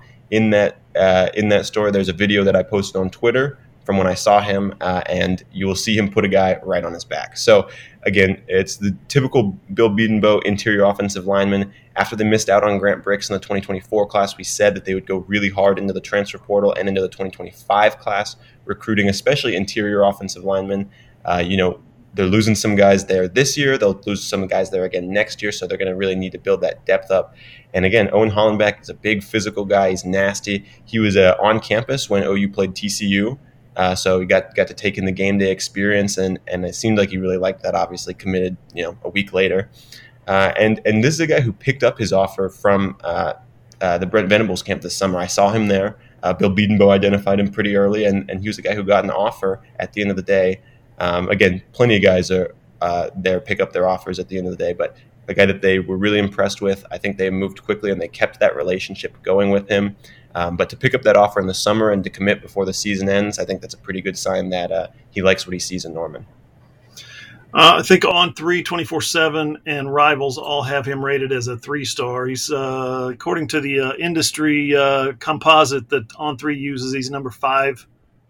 Hard to read these numbers sometimes. 66, something like that, 568, whatever that is in the nation overall prospect. So uh, he's probably more of a long term guy. Probably not going to come in and play right away. But you know what? There's immediate openings. Anyway, I'm ahead of myself. He's a 2026. He's not going to come in and play right away, obviously, because he's got another year of high school football after this year. Um, and you and you've seen him. You said he's nasty. He uh, he's a mauler. He's, um, he's a Bill physical, Yeah, he, he he seems to be one of those guys who enjoys beating somebody down and kind of rubbing their face in it a little bit. Which which is exactly what you want from an offense. That's what you want. Like like that's the I mean you hear that's Bill Bedenbaugh. That's probably music to his ears. And, and again, we've seen Bill Bedenbaugh do this again with these guys that are lower recruits. That's kind of his calling card, right? Is taking these guys who are maybe not the high profile recruits and developing them into NFL players. I mean, Ben Powers, Dru Samia, those guys were not highly touted yep. recruits coming out of high school. Uh, and Ben Powers got a huge contract this offseason and is starting in the NFL right now. So, um, again, r- the ratings can change, but Bill Bedenbaugh, I feel like, is pretty good at identifying what he values in a player.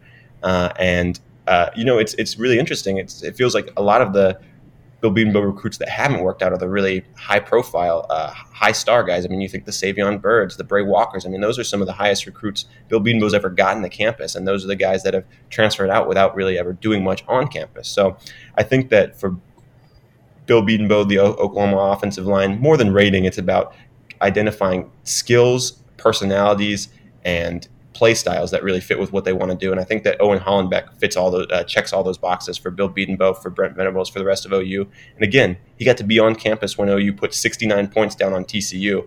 I'm sure that uh, that persuaded him pretty pretty good, especially seeing how um, how packed the Palace was even on Thanksgiving break. You know, just to to be able to look at an offensive lineman and say, look, students, they're not even here right now. This is just oh, fans. And now imagine when the students come back. I think that, that that probably weighed good on him. And again, having a teammate, Nigel Smith, who's already committed to OU, who's already bought in, who we've talked to at All Sooners, he loves OU, he loves the Soul mission. That's got to um, play a big factor into that too. Knowing that a high, highly recruited like member of your high school team already trusts the coaching staff and is already going to be there. That's someone you'll already know. I think that goes a long way. And again, Melissa, Texas, just in the DFW area, not a far drive from Norman either, so easy to get back and forth. Yep. Now, uh, that's again the member of the 2026 class.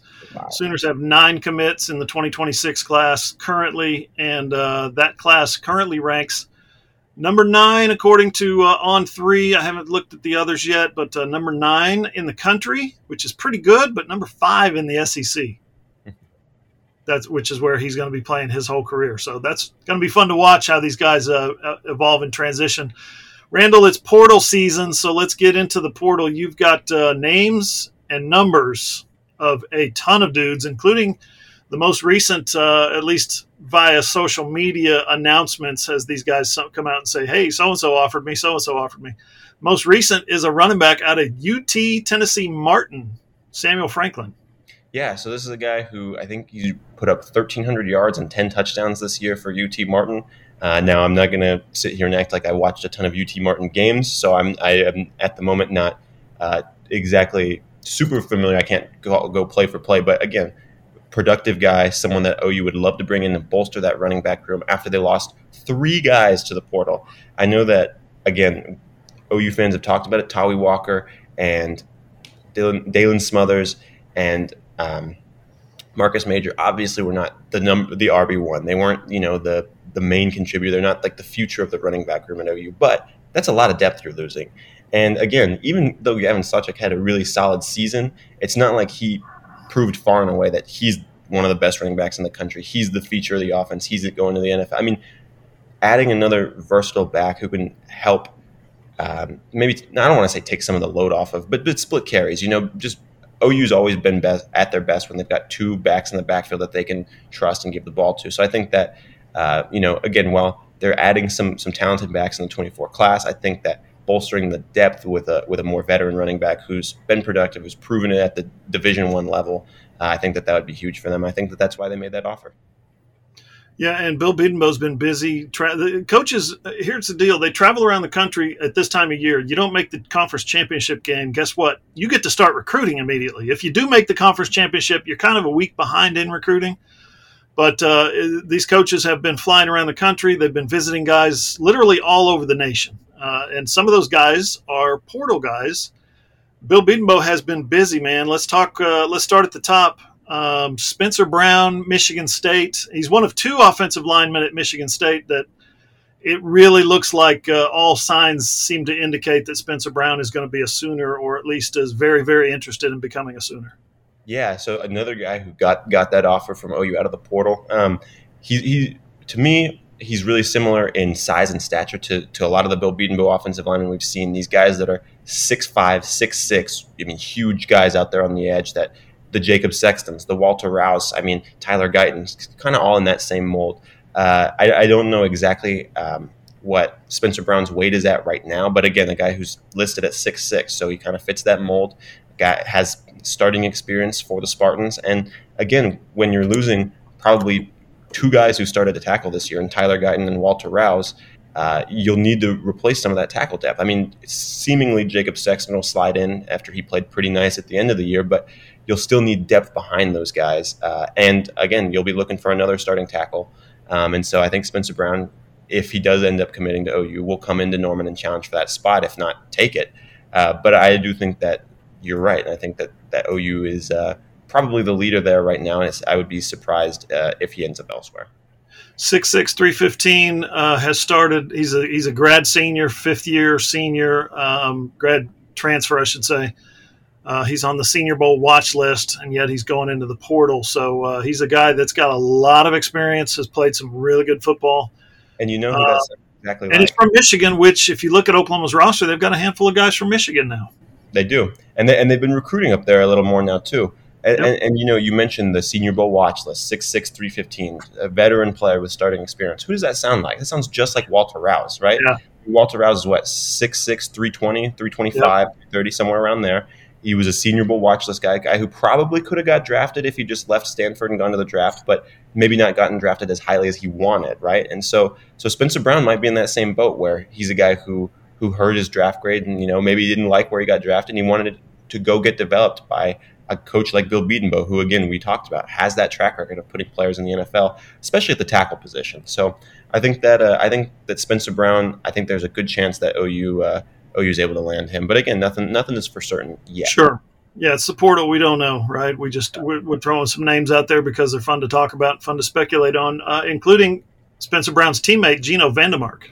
Yeah, and, and so I mean, with with Michigan State going through all that they did this year, you know, losing the coach midseason, now they've got a new guy coming in. That all, always brings a big. Um, I don't want to. I feel like the word exodus is used too much, but big big shift in the roster, right? When you bring a new head coach in and different philosophy, things like that. And so, so Geno Vandemark, I think, is an interior offensive lineman who, again, we mentioned OU's losing McKade Mettauer, OU's losing uh, Caleb Shaffer, OU's losing Nate Anderson. There's a good chance OU loses Andrew Raym. And so when you lose, I mean, that's four or five interior offensive linemen that are on the two deep, right? And so when you're losing those guys, you need to replace the depth. Even if Geno Vandemark doesn't come in and take that starting spot, having a guy like we saw Caleb Shaffer this year who can step in, who can give you good snaps and key moments if you need it. That's really, really important. Especially, I mean, offensive linemen they go down all the time. You know, you have to shift guys in and out, stuff like that. And so having a no, again, another guy with some some experience playing college football in the Big Ten, uh, I think that'd be really helpful for their depth along the interior offensive line. Yeah, um, uh, uh we're going to do our best on this name. Febechi Nwaiwu, North Texas, is a guy offensive lineman that Bill Bedenbaugh likes. Yes. Uh, so again, this is this is um, one of the athletic Bill Bedenbaugh offensive line molds, and the and the interesting thing there is that that he's got two years of eligibility remaining. So if he comes into Norman and, and he lights the world on fire in year one, that's great, and you might even get him for another year. So. Uh, that could be a guy who gets to play two years in the SEC. It is a big step up in competition going from North Texas to uh, the SEC, but we we've seen guys make those those leaps before. I don't think that that's anything people need to be too worried about. But again, one of the more um, again, I feel like I keep talking about Bill Bedenbaugh's style, what he likes, right? And he's got different types, but I feel like this is one of the athletic offensive I mean, likes, the guys who can get to the second level, things like that. Uh, kind of watching some of the film there reminds me a little of what I saw from Eugene Brooks when I watched his film over the summer, the 2024 offensive line commit, who's going to be playing in the uh, All American game out in Orlando, Florida in January. So I um, I think that again he kind of fits that Bedenbaugh mold of a guy who is nasty. He'll get up to the second level. He'll put some linebackers on their back, stuff like that. Yeah, I was just looking up Vandermark's um, Vandemark statistics at um, Michigan State. Uh, he's I believe he started every game this year, unless I'm re- unless I'm reading this wrong. Anyway, um, we move on because uh, there's some other offensive linemen. These are guys those were guys I should say that have offers that we know have offers, or at least have come out on social media and said, "Oh, you offered me." Um, there's a couple that are that haven't announced that they've received an offer yet. We don't know if they have or haven't uh, at this stage. We're hearing some things, but uh, the ones at Florida and ones at Harvard. Yeah, so so Jalen Farmer, we'll start with him, the the Florida interior offensive lineman. He's um huge, just simply. He's, it reminds me of Caleb Shaffer a little bit in that, uh, you know, usually the interior offensive linemen are wider, not as tall. Jalen Farmer's 6'5", 330 pounds. So this is a huge, huge player, played in the SEC. So a three, four-star recruit, depending on where you look. But he's heard from Oklahoma. He's heard from Texas A&M. Uh, this is a guy who, again, I think he fills a similar role, whereas Vandemark might be a guy who comes in and patches where M- McKade Mettauer started uh, or something like that um, you know, that, that right guard spot. Uh, Farmer might be a guy, I think he's got more years of eligibility than, uh, than just one, like Vandemark, who comes in and he's able to sit and be a depth piece if you need him, and then maybe the next year he takes a leap, or, you know, maybe he's always a depth piece. But again, like I mentioned with Caleb Shaffer, those guys are important to have.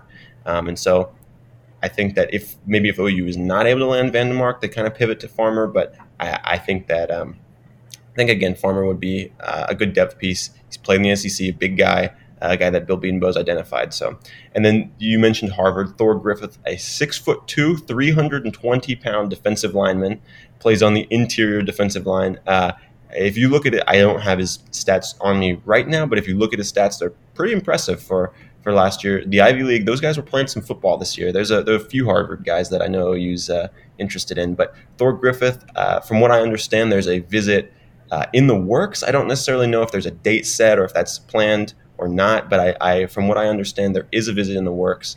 Uh, I know that he'll probably visit some other campuses too. This is Thor Griffith is going to be one of the most sought after players in the transfer portal this cycle. I think. Uh, again, got the size, ultra productive at Harvard. That's a guy that people are going to want. Um, so I, th- I, think that uh, I, again, OU's going to be in on on him. They're missing, they're losing a lot of defensive linemen, whether it's to the transfer portal, whether it's to graduation, uh, whatever the case may be. They're going to need to replace some of that depth, and I think that Thor Griffith is, I mean, who they would hope to get. Now, there's another Ivy League defensive lineman actually who's kind of in the same mold from uh, University of Pennsylvania. His name is Joey Slackman. So another guy who's who's uh, really stocky, really big, physical guy up in the interior, had put up good numbers this year. Another guy that I think OU uh, might try their hand at. But I, the, the name to really to watch there is Thor Griffith from Harvard. His name when he gets to Norman and they start making him wear suits to the game every day is Joey Slacks.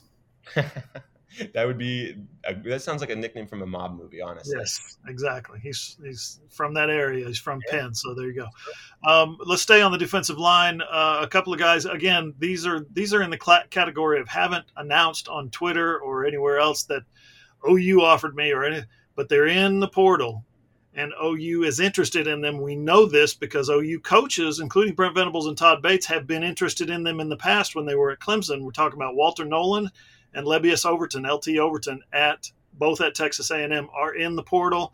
There may be more guys jumping in the portal. We expect more A&M guys jumping in the portal. Guys who were recruited heavily by OU, guys who were recruited heavily by Brent Venables and his staff. So let's start there. Walter Nolen.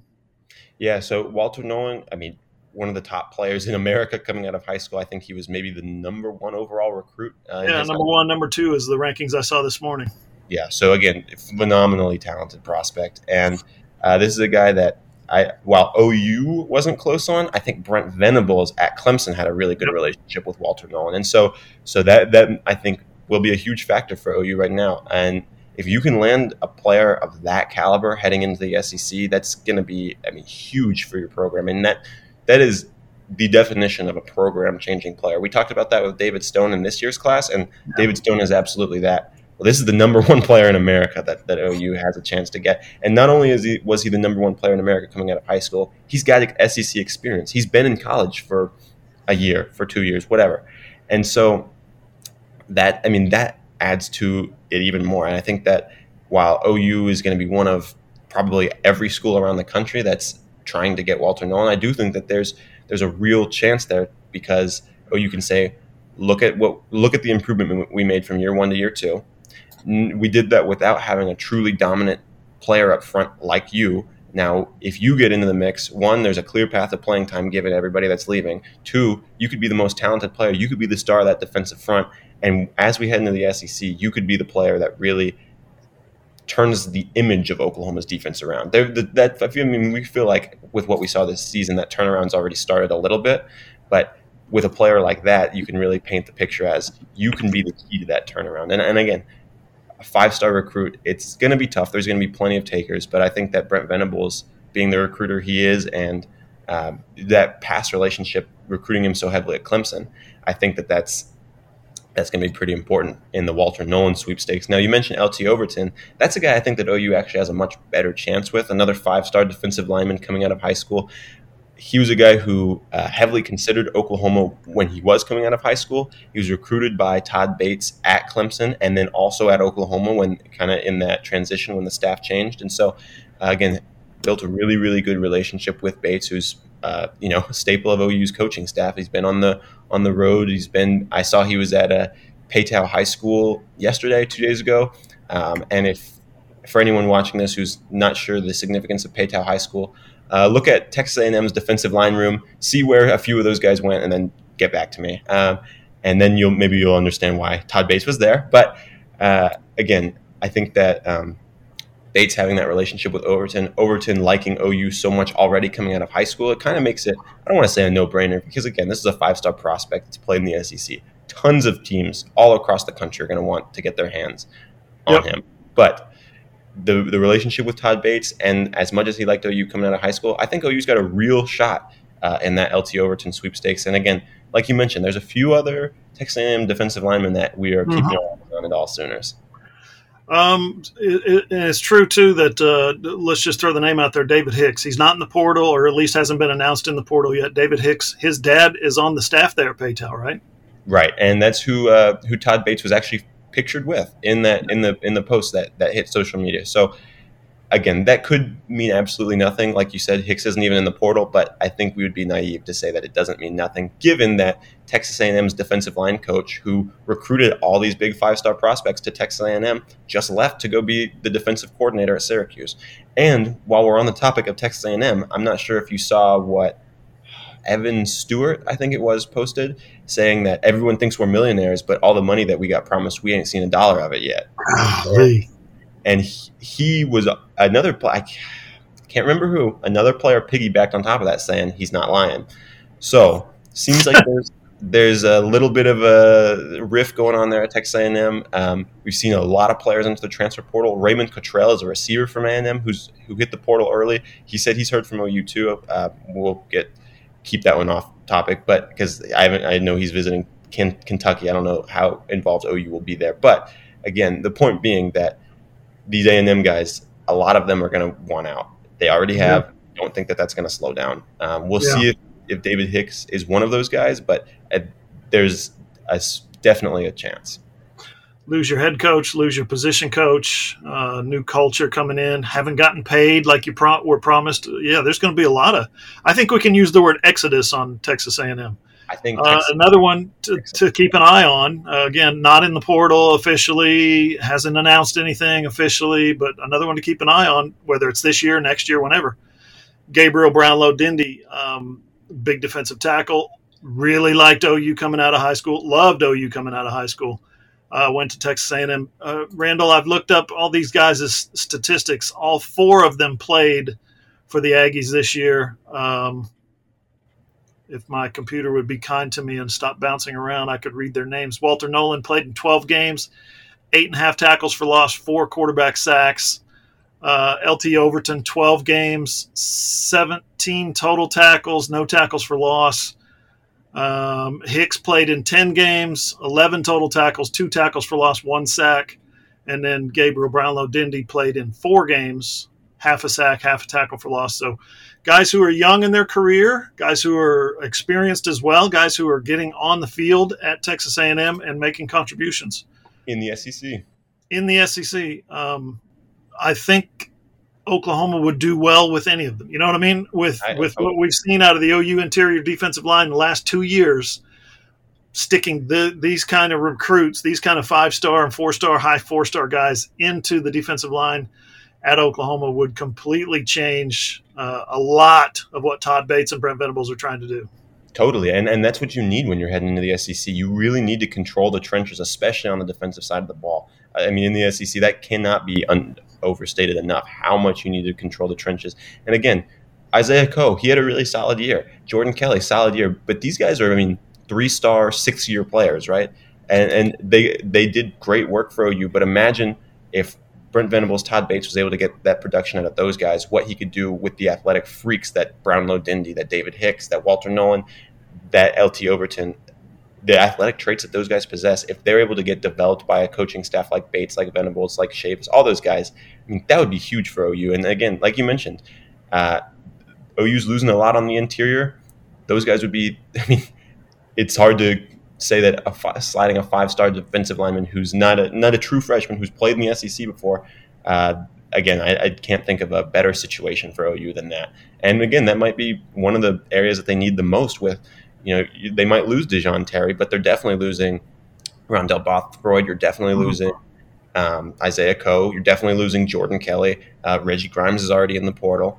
Uh, and that's just a few of the names. There's going to be more that that are either in the portal or are out of eligibility. And so, yeah. um, I think that again, OU is going to try really hard for all those A and M defensive linemen. Again, only two in the portal now. I think OU is going to do everything they can to get those guys, but not going to be easy. Everyone wants. Everyone wants them. Five star defensive linemen don't grow on trees. Um, did, we mentioned Chris McClellan, right? Florida. Not yet, no. Uh, no, we haven't. Okay, so he's a guy that was among his recruits. You looked it up right before we got going. Among the guys who offered him was uh, Jay Valai, when Mhm. Jay was at Alabama. You said. Yep, and so so Jay Valai started as his primary recruiter at Alabama. Now Jay Valai back, uh, well, not back, but in Norman, uh, and Chris McClellan seemingly uh, he in his decommitment from Florida, he he specifically said, "Thank you for taking a kid from Oklahoma." Yeah, Uh, so Tulsa kid, right? Tulsa, Owasso Owasso. High School. Yep. Um, and so, uh, shout out to former All Sooners uh, Owasso Ram himself, Josh Calloway. Um, anyway, uh, Owasso native. This was a four-star recruit coming out of high school. Chris McClellan was a big-time defensive lineman. I think that OU is going to have a really, really good chance there. Um, and, and it'll be interesting to see. It sounds like maybe he got a little homesick at Florida. Was pretty far uh, from home, but uh again, a big-time recruit. Everybody wanted out of high school. Had the Alabama offer uh, offers from plenty of other places. And uh, with Jay Valai at OU, we'll see if that relationship has, if they've maintained a good relationship there. Uh, I think that, uh, again, I think OU's got a really, really good shot with him, especially, again, what we saw with their defensive line improvement this year from last year to this year, and him just being a kid from Oklahoma. Brent Venables and company have really started to put their footprint on the state of Oklahoma, saying Yeah. that like this is we dominate recruiting here. So Yeah. we'll see how that uh, plays out with him. Jay Valai is one of those guys that's going to put his arm around a guy and say, "Now listen, here's my phone number. Don't delete it." Yep. Yeah, I, might, I might be. I might be. We might need to contact each other in a couple of years. So I can totally see that out of him. He's got that kind of personality. Totally. Um, staying on the defensive side of the ball, defensive backs uh, are going to be. Uh, the Oklahoma's already surprisingly lost one in Key Lawrence, but uh, surprisingly to me, I think I thought I thought he was coming back, but uh, they've got a couple that they've got their eyes on. A, got a couple that they've offered in the portal. Yeah, so so Dejan Malone is the defensive back from San Diego State. He picked up an offer from the Sooners. Uh, I think they were actually out in the California area visiting him, um, and so so again, I uh, think that uh, that there's a good chance that he is pretty interested in Oklahoma. Um, but again, that's that's going to be a position of need. They're going to need to fill that defensive back spot, and even even the guys that they aren't losing to graduation, to the portal, to the NFL draft, whatever it may be. Um, I think that you'd still like some extra depth there. Not that those guys were terrible this season, but there was definitely some moments where you can they the defensive the the back the back end of the defense needed improvements, especially when Gentry Williams was out at that corner spot. Uh, but you, you think, I mean, Woody Washington might be going to the NFL draft. You've already lost Key Lawrence. Billy Bowman might be going to the NFL draft. And you're going to need some guys, some veterans to step in there and fill those roles, especially heading into the SEC. Um, and so Dejan Malone is one of those guys who's already picked up an offer. Uh, San Diego State transfer defensive back. And a, an interesting one to me is Tegan Wilk. He's a safety from Eastern Carolina. Um, but he's he's uh, heard from a lot of schools actually since entering the portal, and Oklahoma is one of them. Um, so we know that Oklahoma is at least involved. I don't know if there's been an offer extended that was not made clear, but he uh, he has heard from the Sooners, and so I think that that'll be um, another transfer portal defensive back to keep an eye on for Sooners fans. You know, uh, I think we could finish up with um, with the offense. Going back to the offensive side of the ball, uh, one that a lot of people around here are very interested in, and that is uh, Jalin Conyers. You might remember that name. He played for Oklahoma in 2020 and 2021, and then before transferred out. I think he was here in 21. Uh, did not play in 20. Uh, did not play in 2020. Let's see his career stats. Yeah, no no stats available. Um, but his time at, uh, especially his 2023 season as a tight end, H back, Brayden uh, Brayden Willis type player at Arizona State. Get this, five of six passing the football. They let him throw the football five times or six times. He completed five. He did play quarterback in high school, I'll say. Yep, he did at Gruver. Yep, uh, 22 carries for 92 yards. So I, I'm assuming he did a little wildcat type work or Yeah. maybe H back type work. I haven't seen his body of work, but 39 yard run in, among his uh, among his rushing statistics. And then he caught 30 passes for 362 yards. No touchdowns this year, but he had five touchdowns last year when he had a career high 38 catches for 422 yards. Jalin Conyers is a potential do it all kind of um, jack of all trades in the Brayden Willis mold again. And uh, frankly, he's somebody that Oklahoma needs. That position is somebody Oklahoma needs, and whether it's Jalin Conyers or somebody else, I think he would be very interested in coming back to Oklahoma. So uh, I, I'll pull behind the curtain. Jalin Conyers is from West Texas, so a guy that I'm very familiar with myself. I've been following Jalin Conyers since he was in high school, hurdling over guys as a quarterback, right? Um, super athletic, and if you watch, if again, you mentioned the, the stats at Arizona State this year, which was pretty solid for a tight end on a team that was not very successful. But if you, he's listed at 6'4", 270. Definitely not 270 pounds. I believe 6'4", but definitely not 270 pounds. That seems pretty thick, but that's that's on the official Arizona State website. Well, maybe I'll need to get another look. But when he was at OU, he was definitely not 270. No. Um, anyway, uh, a guy who, if you watch him and you watch the games, he's actually got some elusiveness when they would give him the ball. They'd run like some tunnel screens and stuff for him, uh, which is again, that I mean, that's you love to see that for a guy that's a tight end. I mean, can you imagine running a tunnel screen to Austin Stogner? I cannot. um, and so, so you know, to kind of have a tight end who's got that versatility to be able to do stuff like that, to be able to again you mentioned it, split out and you know play the H back, whether it's or play a tight end, a, a true Brayden Willis role playing wildcat quarterback. Um, anyway, yeah, I think that I know that OU has met with him in person already. I think that happened yesterday, but I know that that I know that for a fact. Uh, and uh, I think that there's a visit planned to Norman. Um, I think that uh, OU is again a lot of these top transfer portal targets. A lot of the teams are across the country are going to be going after these guys. Uh, Jalin Conyers, we mentioned he's from West Texas. He's from Gruver. I think he's also got a visit set up to Texas Tech, which um, I, I, mean, I know Texas Tech didn't have the same success this year that OU did. Texas Tech didn't have the same success this year that they wanted, but that's the local school for him, right? It's an hour, an hour and a half away from Gruver, so that there's all, that local pull is always going to be there. He's also got a visit set up to Georgia, so I mean, that's the defending back-to-back national champs. Uh, it's going to be they're going to be hard to beat out. But OU won that Jalin Conyers recruitment once. Gruver's not that far from Norman, so he's not getting too far from home. I think that there's a very, very OU's got a very, very good chance with Jalin Conyers. Nothing decided yet. Obviously, he's going to take his visits and, and see what he likes. But I, I do think that OU's going to be heavily involved, and I think that they're going to have a really good shot to bring him back on campus. And like you mentioned, even with Devon Mitchell coming in, you need that guy because Devon Mitchell is an early enrollee heading into his true freshman season in the SEC. You cannot count on that guy, especially at the beginning of the season, to be your number one tight end, to take all those snaps, to do all that. Um, but Jalin Conyers, who's a veteran, you can expect, I mean, that from him, and that that'll really, I think, help Devon Mitchell. Getting a player like Jalin Conyers would really, I think, help Devon Mitchell grow into, be able to like get the snaps and the reps he needs to to grow into that that tight end that OU wants him to be, but also not be relied upon too much as a freshman. Uh, and uh, I think it's important to mention too. Jalin Conyers had the option to go to the NFL. He was on the Senior Bowl watch list ahead of the season, uh, and again showed his versatility. So I think that that he's definitely a talented guy that uh, OU would really love to have. Yeah, I was just uh, looking up his uh, additional stats here in uh, twenty coming out of high school. I should say he, ESPN ranked him as the number two tight end in the country.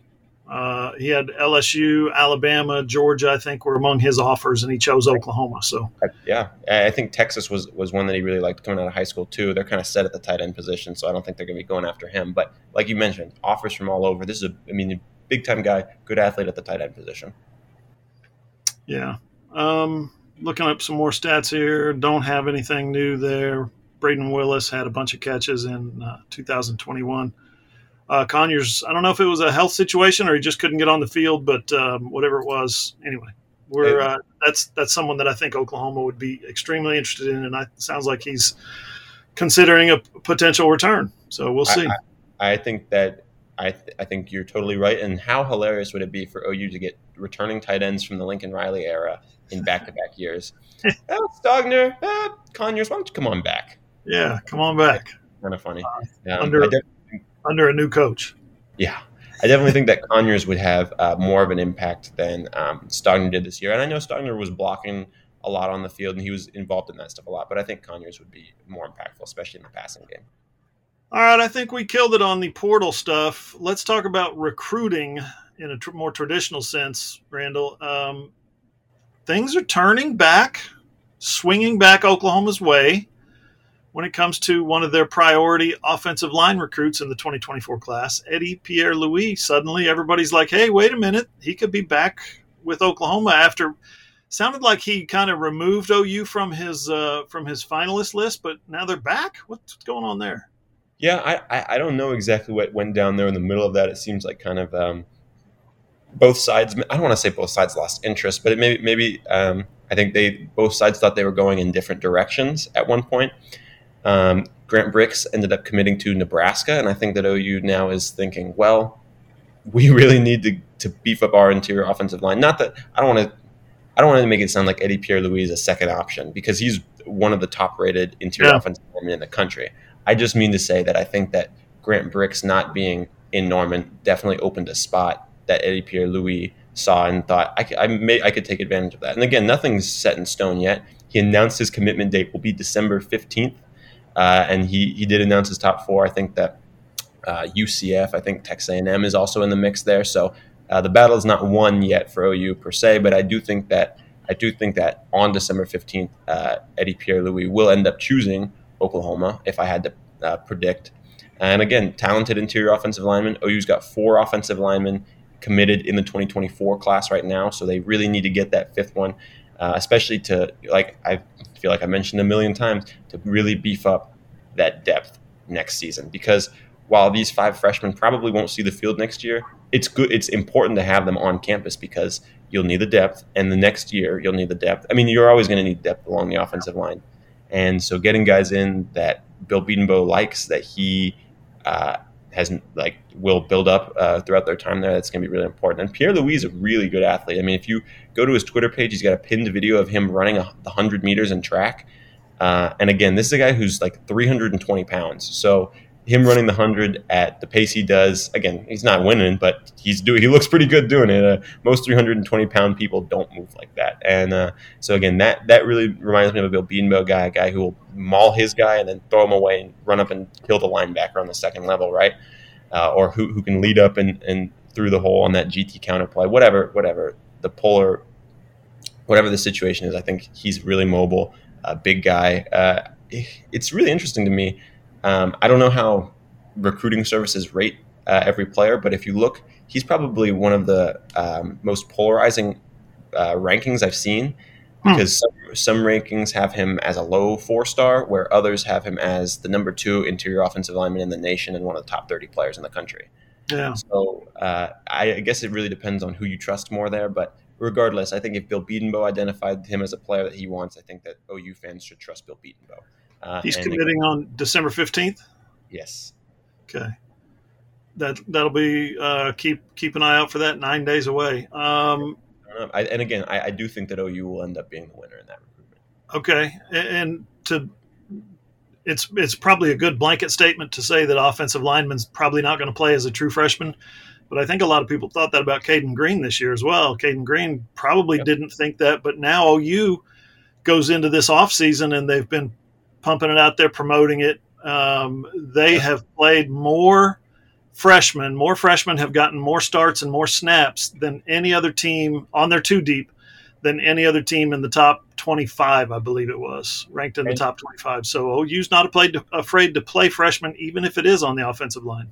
And I know Jacob Sexton wasn't a true freshman, but he was only in his second year with the program and was actually yeah. able to take over a starting role after coming back from a knee injury. So uh, I know again that's that's player specific with those guys being so talented, Sexton and Green, but still, the, your point is absolutely true. With with all that OU is losing on the offensive line, there's nothing to say that a player that talented couldn't come in and uh, work his way into maybe not necessarily into the starting lineup, but at least onto the field. One thing that that uh, about uh, Eddie Pierre Louis. He goes to the same high school that Lewis Carter went to, Tampa Catholic, uh, and that prevents him from enrolling early. Uh, they have to finish out their year. I don't know if that's um, at all Catholic schools or if that's just a Tampa Catholic. I'm not um, not not very privy to that, but I do know that that rule applies, and so he will have to finish out his high school year there before he comes to uh, Norman in the summer if he does end up committing to OU real quick, uh, oh, you got a land, landed in the top eight of a 2025 prospect. You just told me.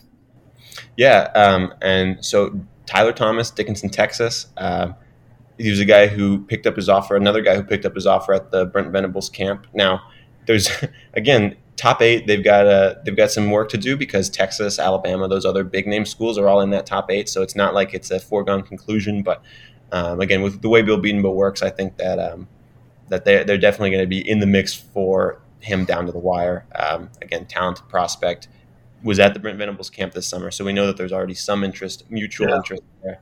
Uh, I think that I think that as the 2025 class gets closer, that's another guy that OU will be in the mix for.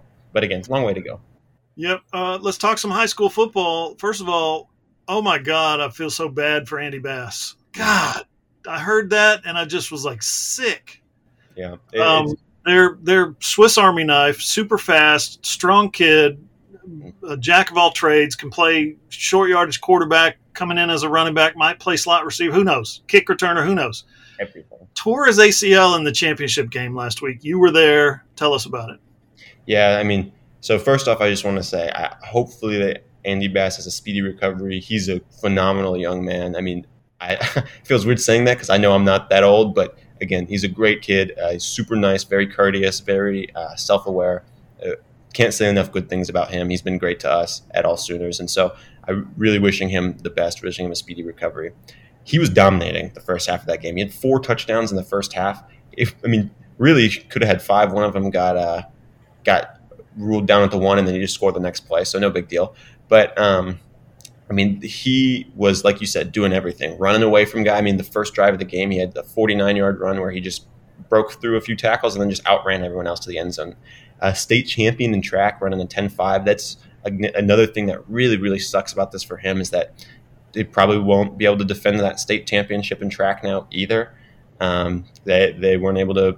They were. I am going to assume that Heritage Hall would have won the state championship in football had he not gotten hurt the yeah. way he was reading that first half. I think he, I think his stats, I, I don't have them right in front of me. I, I do have them, but it's not right in front of me. His stats in the first half were something like 160 rushing yards, three rushing touchdowns, 120 passing yards, and a passing touchdown on like nine of 12 or something like that. So great, great, like you said, jack of all trades, uh, super versatile. I think that he's actually a guy who, with before the knee injury, could have gotten on the field as a freshman. I don't know yeah. what capacity, but I think that as athletic as he. I mean, we saw Gavin Freeman get on the field as a freshman, and guess what? Andy Bass is faster. Everyone talks about how fast Gavin Freeman was. Gavin Freeman ran a 10.81 in the 100 in high school, which is great. That's very fast. Andy Bass is already 200 pounds, and he ran a 10.5 last year. This is a guy with very, very good speed for his size. I think that whether it's, like you said, as a kick returner, as a slot receiver, a running back, even a short yardage, goal line specialty quarterback, I think that Andy Bass would have earned some reps on the field next year really sucks for him. I, uh, I really hope that he's able to make a full recovery because I think that sooner he's a guy Sooner Nation would have really loved uh, to see. Yeah, and he's he's close. He's nearby. I don't know. You said he's not enrolling early, or his plan originally wasn't to enroll early because he was going to run track. But maybe that can change. Maybe he can get on campus and start that rehab process a little sooner. Uh, either way, he's going to be near he's going to have immediate access to the uh, the OU medical team and the rehab specialists. So hopefully everything goes well for him. And I'm by well, I mean within 9, 10, 11 months, he's back at 100%, like we've seen some guys be able to do. So that's that's my hope for him. I do also want to, real quick, I just want to mention, he told us in an interview before that his dad was a Marine and that's where he kind of gets his work ethic from. Yeah. So I would imagine that while this is definitely a setback, he's not going to let it stop him, and he's going to do everything he can to get back to 100%. Kevin Sperry and his merry band of uh, Carl Albert Titans won another state championship. For Sperry, um, he comes from was it Rock Hill, and they weren't winning losing wise last year. They weren't very good. He comes to Oklahoma and wins a state championship in his first year. Goes from three and seven to un, undefeated state championship in year one. That's pretty good. Yeah, uh, yeah, they, they beat Del City, which again I, I thought that that would honestly be a better game. No disrespect to Del City, but I think the final score was 35-14. Del City made it really close early. They've got some phenomenal prospects on that on their sideline too. Rodney Fields, LaDainian Fields, those are both going to be Power Five guys. I mean, Rodney Fields is committed to OSU, LaDainian Fields to TCU, and you can see why. Early on, those guys were putting on a show, but as the game went on, Carl Albert really settled in and just kind of took them to the woodshed. I mean, Kevin Sperry looked really comfortable. Uh, he hit he threw two touchdowns and ran for a touchdown. Uh, ironically, or maybe not so ironically, both of the touchdowns he threw were completed to OU commits. Uh, one was, I think, a 45, about 45 yarder to Xavier Robinson, uh, who's the OU 2024 running back commit. The other one was uh, probably similar, actually, 40, 35 yards to Marcus James, who's a linebacker commit, plays tight end for Carl Albert, though. Um, and really, Sperry just looked really comfortable. Uh, he uh, he was delivering the ball over the field. He finished the day with over 100 rushing yards. He really showed hmm. off that mobility, which we we all knew he had, but it was good to see it on display, especially at such a high level, the state championship game. Um, and so so he's again just showed why he's rated as highly as he is because showed off that arm strength, that touch. I mean, when he's putting the ball 40 yards downfield, it looks like he's barely flicking the wrist, right? It's it's not it doesn't take a ton of effort for him to put the ball far yeah. down the field. Uh, and again, I think that uh, after the game, he reaffirmed his commitment to OU. He said, "I'm locked in with the Sooners as long as Brent Venables is there. I love Coach BV. I love Coach Littrell. I love Coach Joe Jon. I'm excited to." He said he's built a relationship with them, and again. Uh, 2025 is a long way, but from what he said, I would say that it seems like Kevin Sperry is pretty locked in with OU at the moment. I think that uh, at least again, according to his own words, he's locked in with OU. And his teammate Xavier Robinson said the same thing. The talented 2024 running back, uh, he said that he was actually going to get uh, to Norman December 15th. I guess that's when he can start working out with Coach Schmidt. He said, I'm excited to get there December 15th and start working out, getting in the weight room with Coach Schmidt. I uh, said that he'll be moving in in January, so that's there's an, an early enrollee to keep an eye on in the 2024 class. But that's a guy who, again, had a phenomenal game. I think he scored three touchdowns himself uh, including the receiving touchdown. He also had, yeah, he did score three touchdowns. The receiving touchdown, he had a three yard short yardage touchdown, and then he broke a 46 yarder where he's just throwing guys off of him, uh, pushing dudes out of the way. Check my Twitter or check allsooners.com for the, all the highlights of that. Uh, it was pretty impressive. Uh, Trine Washington had a good game in the state championship as well. He's an OU tight end commit. I, who, again, if you want to know how athletic Trine Washington is, tight end commit that's playing corner and safety in high school had two picks in the end zone in the state championship game. Pretty good. Um, and then there, the the fifth guy, um, and Marcus Marcus James had a good game at linebacker. I mentioned he caught the touchdown. Uh, at linebacker, he was hitting dudes pretty hard. He, he, looked good out there.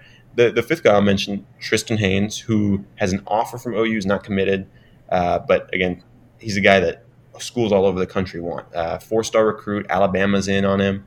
Uh, a really coveted prospect he he played some good coverage. He was able to knock the ball away from LaDainian Fields deep down the field. He caught a 30, 40 yard pass himself. So he, he had a solid day too. So Sperry reaffirmed his commitment to Oklahoma. And this is with Jeff Lebby. Remember, a few days after Jeff Lebby leaves for for uh, Mississippi State, guy that he's spent two years uh, being recruited by, building relationships by, he goes to Mississippi State. What does Kevin Sperry do? He comes out and reaffirms, I'm sticking with Oklahoma. So did Michael Hawkins, who is absolutely shredding Texas oh, high school football playoffs right now, and so has uh, Brendan Brendan Zurbrugg, who has confirmed that he's uh, enrolling early at OU. He's going to be a, a, January arrival as well. Yeah, and I mean that's huge for the Sooners because we mentioned it that you, the a lot of OU's position coaches were staying put, and so a lot of those guys you wouldn't really have to worry about decommitting or transferring because the the coaches that recruited them, that coach them in practice every day, are, are, still there, right? And who's the position coach that did leave? The quarterbacks coach, right? And so that's where you have to worry. Uh, of course, Dillon Gabriel into the transfer portal, we kind of expected that, or expected him to move on from OU somehow, maybe not the transfer portal. But, um, I mean, I think to know that your quarterbacks coach left and you were able to keep all three of the committed recruits uh, in their classes, I mean, that's the biggest victory you can get from that whole situation. So far, there's been one decommitment after the Jeff Lebby departure. Uh, and that's in a receiver group that was already pretty deep. Which, again, I'm not trying to say Dozie Ezukanma is not a loss in that class, but you feel it less when you've got four other receivers committed, right? Uh, and so, uh, again, yeah, going back to the quarterbacks, that's keeping those guys on board is the, was the most important, I think, most worrisome uh, thing about Jeff Lebby leaving. But uh, I, I think it's also important to mention that at the Saturday state championship games, which was Heritage Hall and Carl Albert. Um, Seth Littrell, Joe Jon Finley, Brent Venables, uh, Ted Roof, DeMarco Murray, Jay Valai, all those guys were there. They were all there checking those guys out, uh, and I think that uh, I think that, that goes a long way. Um, again, Sperry told us that he already has developed a good relationship with Joe John, with uh, Seth Littrell. So I think that um, I think that right now things are looking good uh, in that department for the Sooners, keeping those guys. You know what would have been an bo- absolute boss move is to roll that uh, OU equipment truck, that 18 wheeler, up to the game, park it right out front of the stadium, and have Brent lead this the staff of uh, guys down the ramp. Yeah, that would have been awesome. They all walk on the ramp, and then they hold that little uh, that little uh, hydraulic thing, go down. That would be amazing. I agree. That would be amazing. As long as there's no smoke machine, we kind of we saw Brent Venables take a Yeah, take no a- more smoke machines. no more smoke machines. Brent, don't do the smoke machines anymore. But yeah, no, they. I have seen coaches this, and this this has to be why you've seen coaches come out early in their careers and they're like, "Yeah, I'm leading the team on the field. I'm gonna be," and later in their career they're like, "I'll see you guys out on the sideline." maybe that's why Dabo runs so fast down that hill. yeah, that's pretty scary. Have you ever been on that? Have you ever been in the Clemson Stadium, No, I have Howard's not. Rock? You, you hit Howard's Rock and then you run down that ramp. It's a real ramp. it's a steep angle and i got i was down there and i'm like i don't know that i could actually run down this thing and end up you know not on my face at the bottom yeah, there's- I'm sure they're not doing many smoke machines out of Howard Rock. i would hope not um, all right so you got a busy weekend coming up thursday friday and saturday you're going to be uh, traipsing around the uh, lone star state following uh, recruits Next Thursday, Friday, Saturday. next thursday friday saturday okay i'm a week ahead so This- what are you off this weekend No, actually, this weekend. Uh, never, never. This weekend will be uh, at the final Oklahoma State championship game of the season. Kind of sad for me that Oklahoma high school football is done. I love Oklahoma high school football, but a two-way state title game between Millwood and Washington. It's a rematch from last season, and uh, two-way football. You might not think uh, anything of it, but guess what? Jaden Nickens is a four-star recruit who is a big-time prospect that OU's got committed in the 2025 class. He's joined uh, Kevin Sperry in that 2025 class. In case you missed it, he had a game-winning kick return uh, with 12 seconds left to beat uh, Kiefer in the state semifinals. Which, first off, why do you kick to the OU commit? You literally just do anything else when there's 12 seconds left in the game. But we'll table that discussion. Uh, so Jaden Nickens, fresh off of leading Millwood to the state title game, uh, and then Washington, of course, they've got Nate Roberts, who OU is hard on the trail for. Uh, this is a you know one of the top 70 players in the entire country, one of the top two, three tight ends in the nation, depending on what service you look at, uh, from little old Washington, Oklahoma. But I promise, I've been there, I've seen him. He can play. This is- that rating is much deserved for a kid who's 6'4", 235 pounds, as a junior in high school. He moves well. He catches the ball well. He blocks nasty. Uh, it, it's a, it's definitely a guy that um, that OU wants. I mean, at the semifinal game, not only was OU there, Penn State, Ohio State, tons of recruit wow recruiting staffs were out there in again in Washington, Oklahoma. Well, I guess they're at Southern Nazarene, but at Southern Nazarene to see in the cold to see this this small school tight end play. Uh, OU really really wants Nate Roberts in that 2025 class. He was committed to Notre Dame, decommitted. We've seen him train with Elijah Thomas and Kevin Sperry, two OU commits in that 2025 class. OU's got a good chance. They need to close on him. Uh, so it'll be interesting to talk to him next Saturday, kind of see where he's at, maybe see when he's uh, got a decision coming. But um, I think that getting to see both those guys in one game, it'll be really exciting. I'm happy to see that. Then we'll jump ahead to the next week where we'll be heading to Dallas uh, to see Thursday, Friday, Saturday, see some OU recruits. There'll be plenty of guys out there. Like you mentioned, Michael Hawkins is uh, still in the in the state playoffs, so he might be uh, in the state championship. He's been, like you said, tearing it up. Um, Jonathan Hatton in the 2026 class uh, at Cibolo Steele. Steele's got a chance to be in the state title game too, so would love to go down there and talk to him. And and uh, a few other uh, uncommitted guys that have OU offers uh, might also be playing in the state title game. So exciting time for recruiting. Yeah, we got to get some FaceTime with uh, with Hawkins. Win or lose this week, we'll get some FaceTime with him next week and bring you the uh, bring you the story and the video and the words and the pictures at allsooners.com.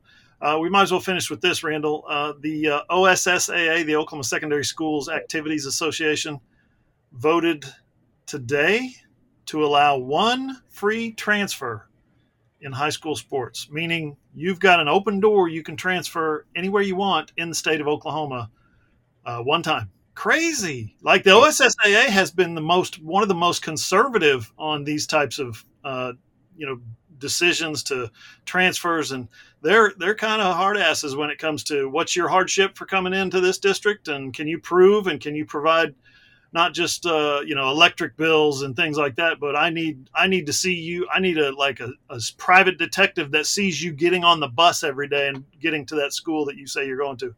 They're really strict and to allow this is really kind of a shock Yeah, I agree. And and not only does it allow you that free transfer, you don't have to live in the district. You don't have to sit out a year. You can Yeah, just go. anywhere you want. Yeah, and I mean while you know some schools it'll have a bigger effect on than others, obviously. I mean, we've already seen the high high school transfer portal in Oklahoma has been pretty active uh, these past few off seasons. I mean, I'm not going to drop any names, obviously, of schools or players, but you can look around the state of Oklahoma. There's tons of guys who miraculously one off season go from one school to another.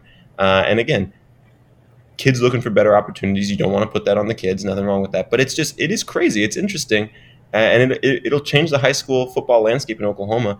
There's a there's plenty of guys in the state of Oklahoma who either will pick up OU offers or who already have an OU offer that this could affect. Whether it's them changing schools or whether it makes their district easier, harder, whatever. Uh, I think it'll be really interesting.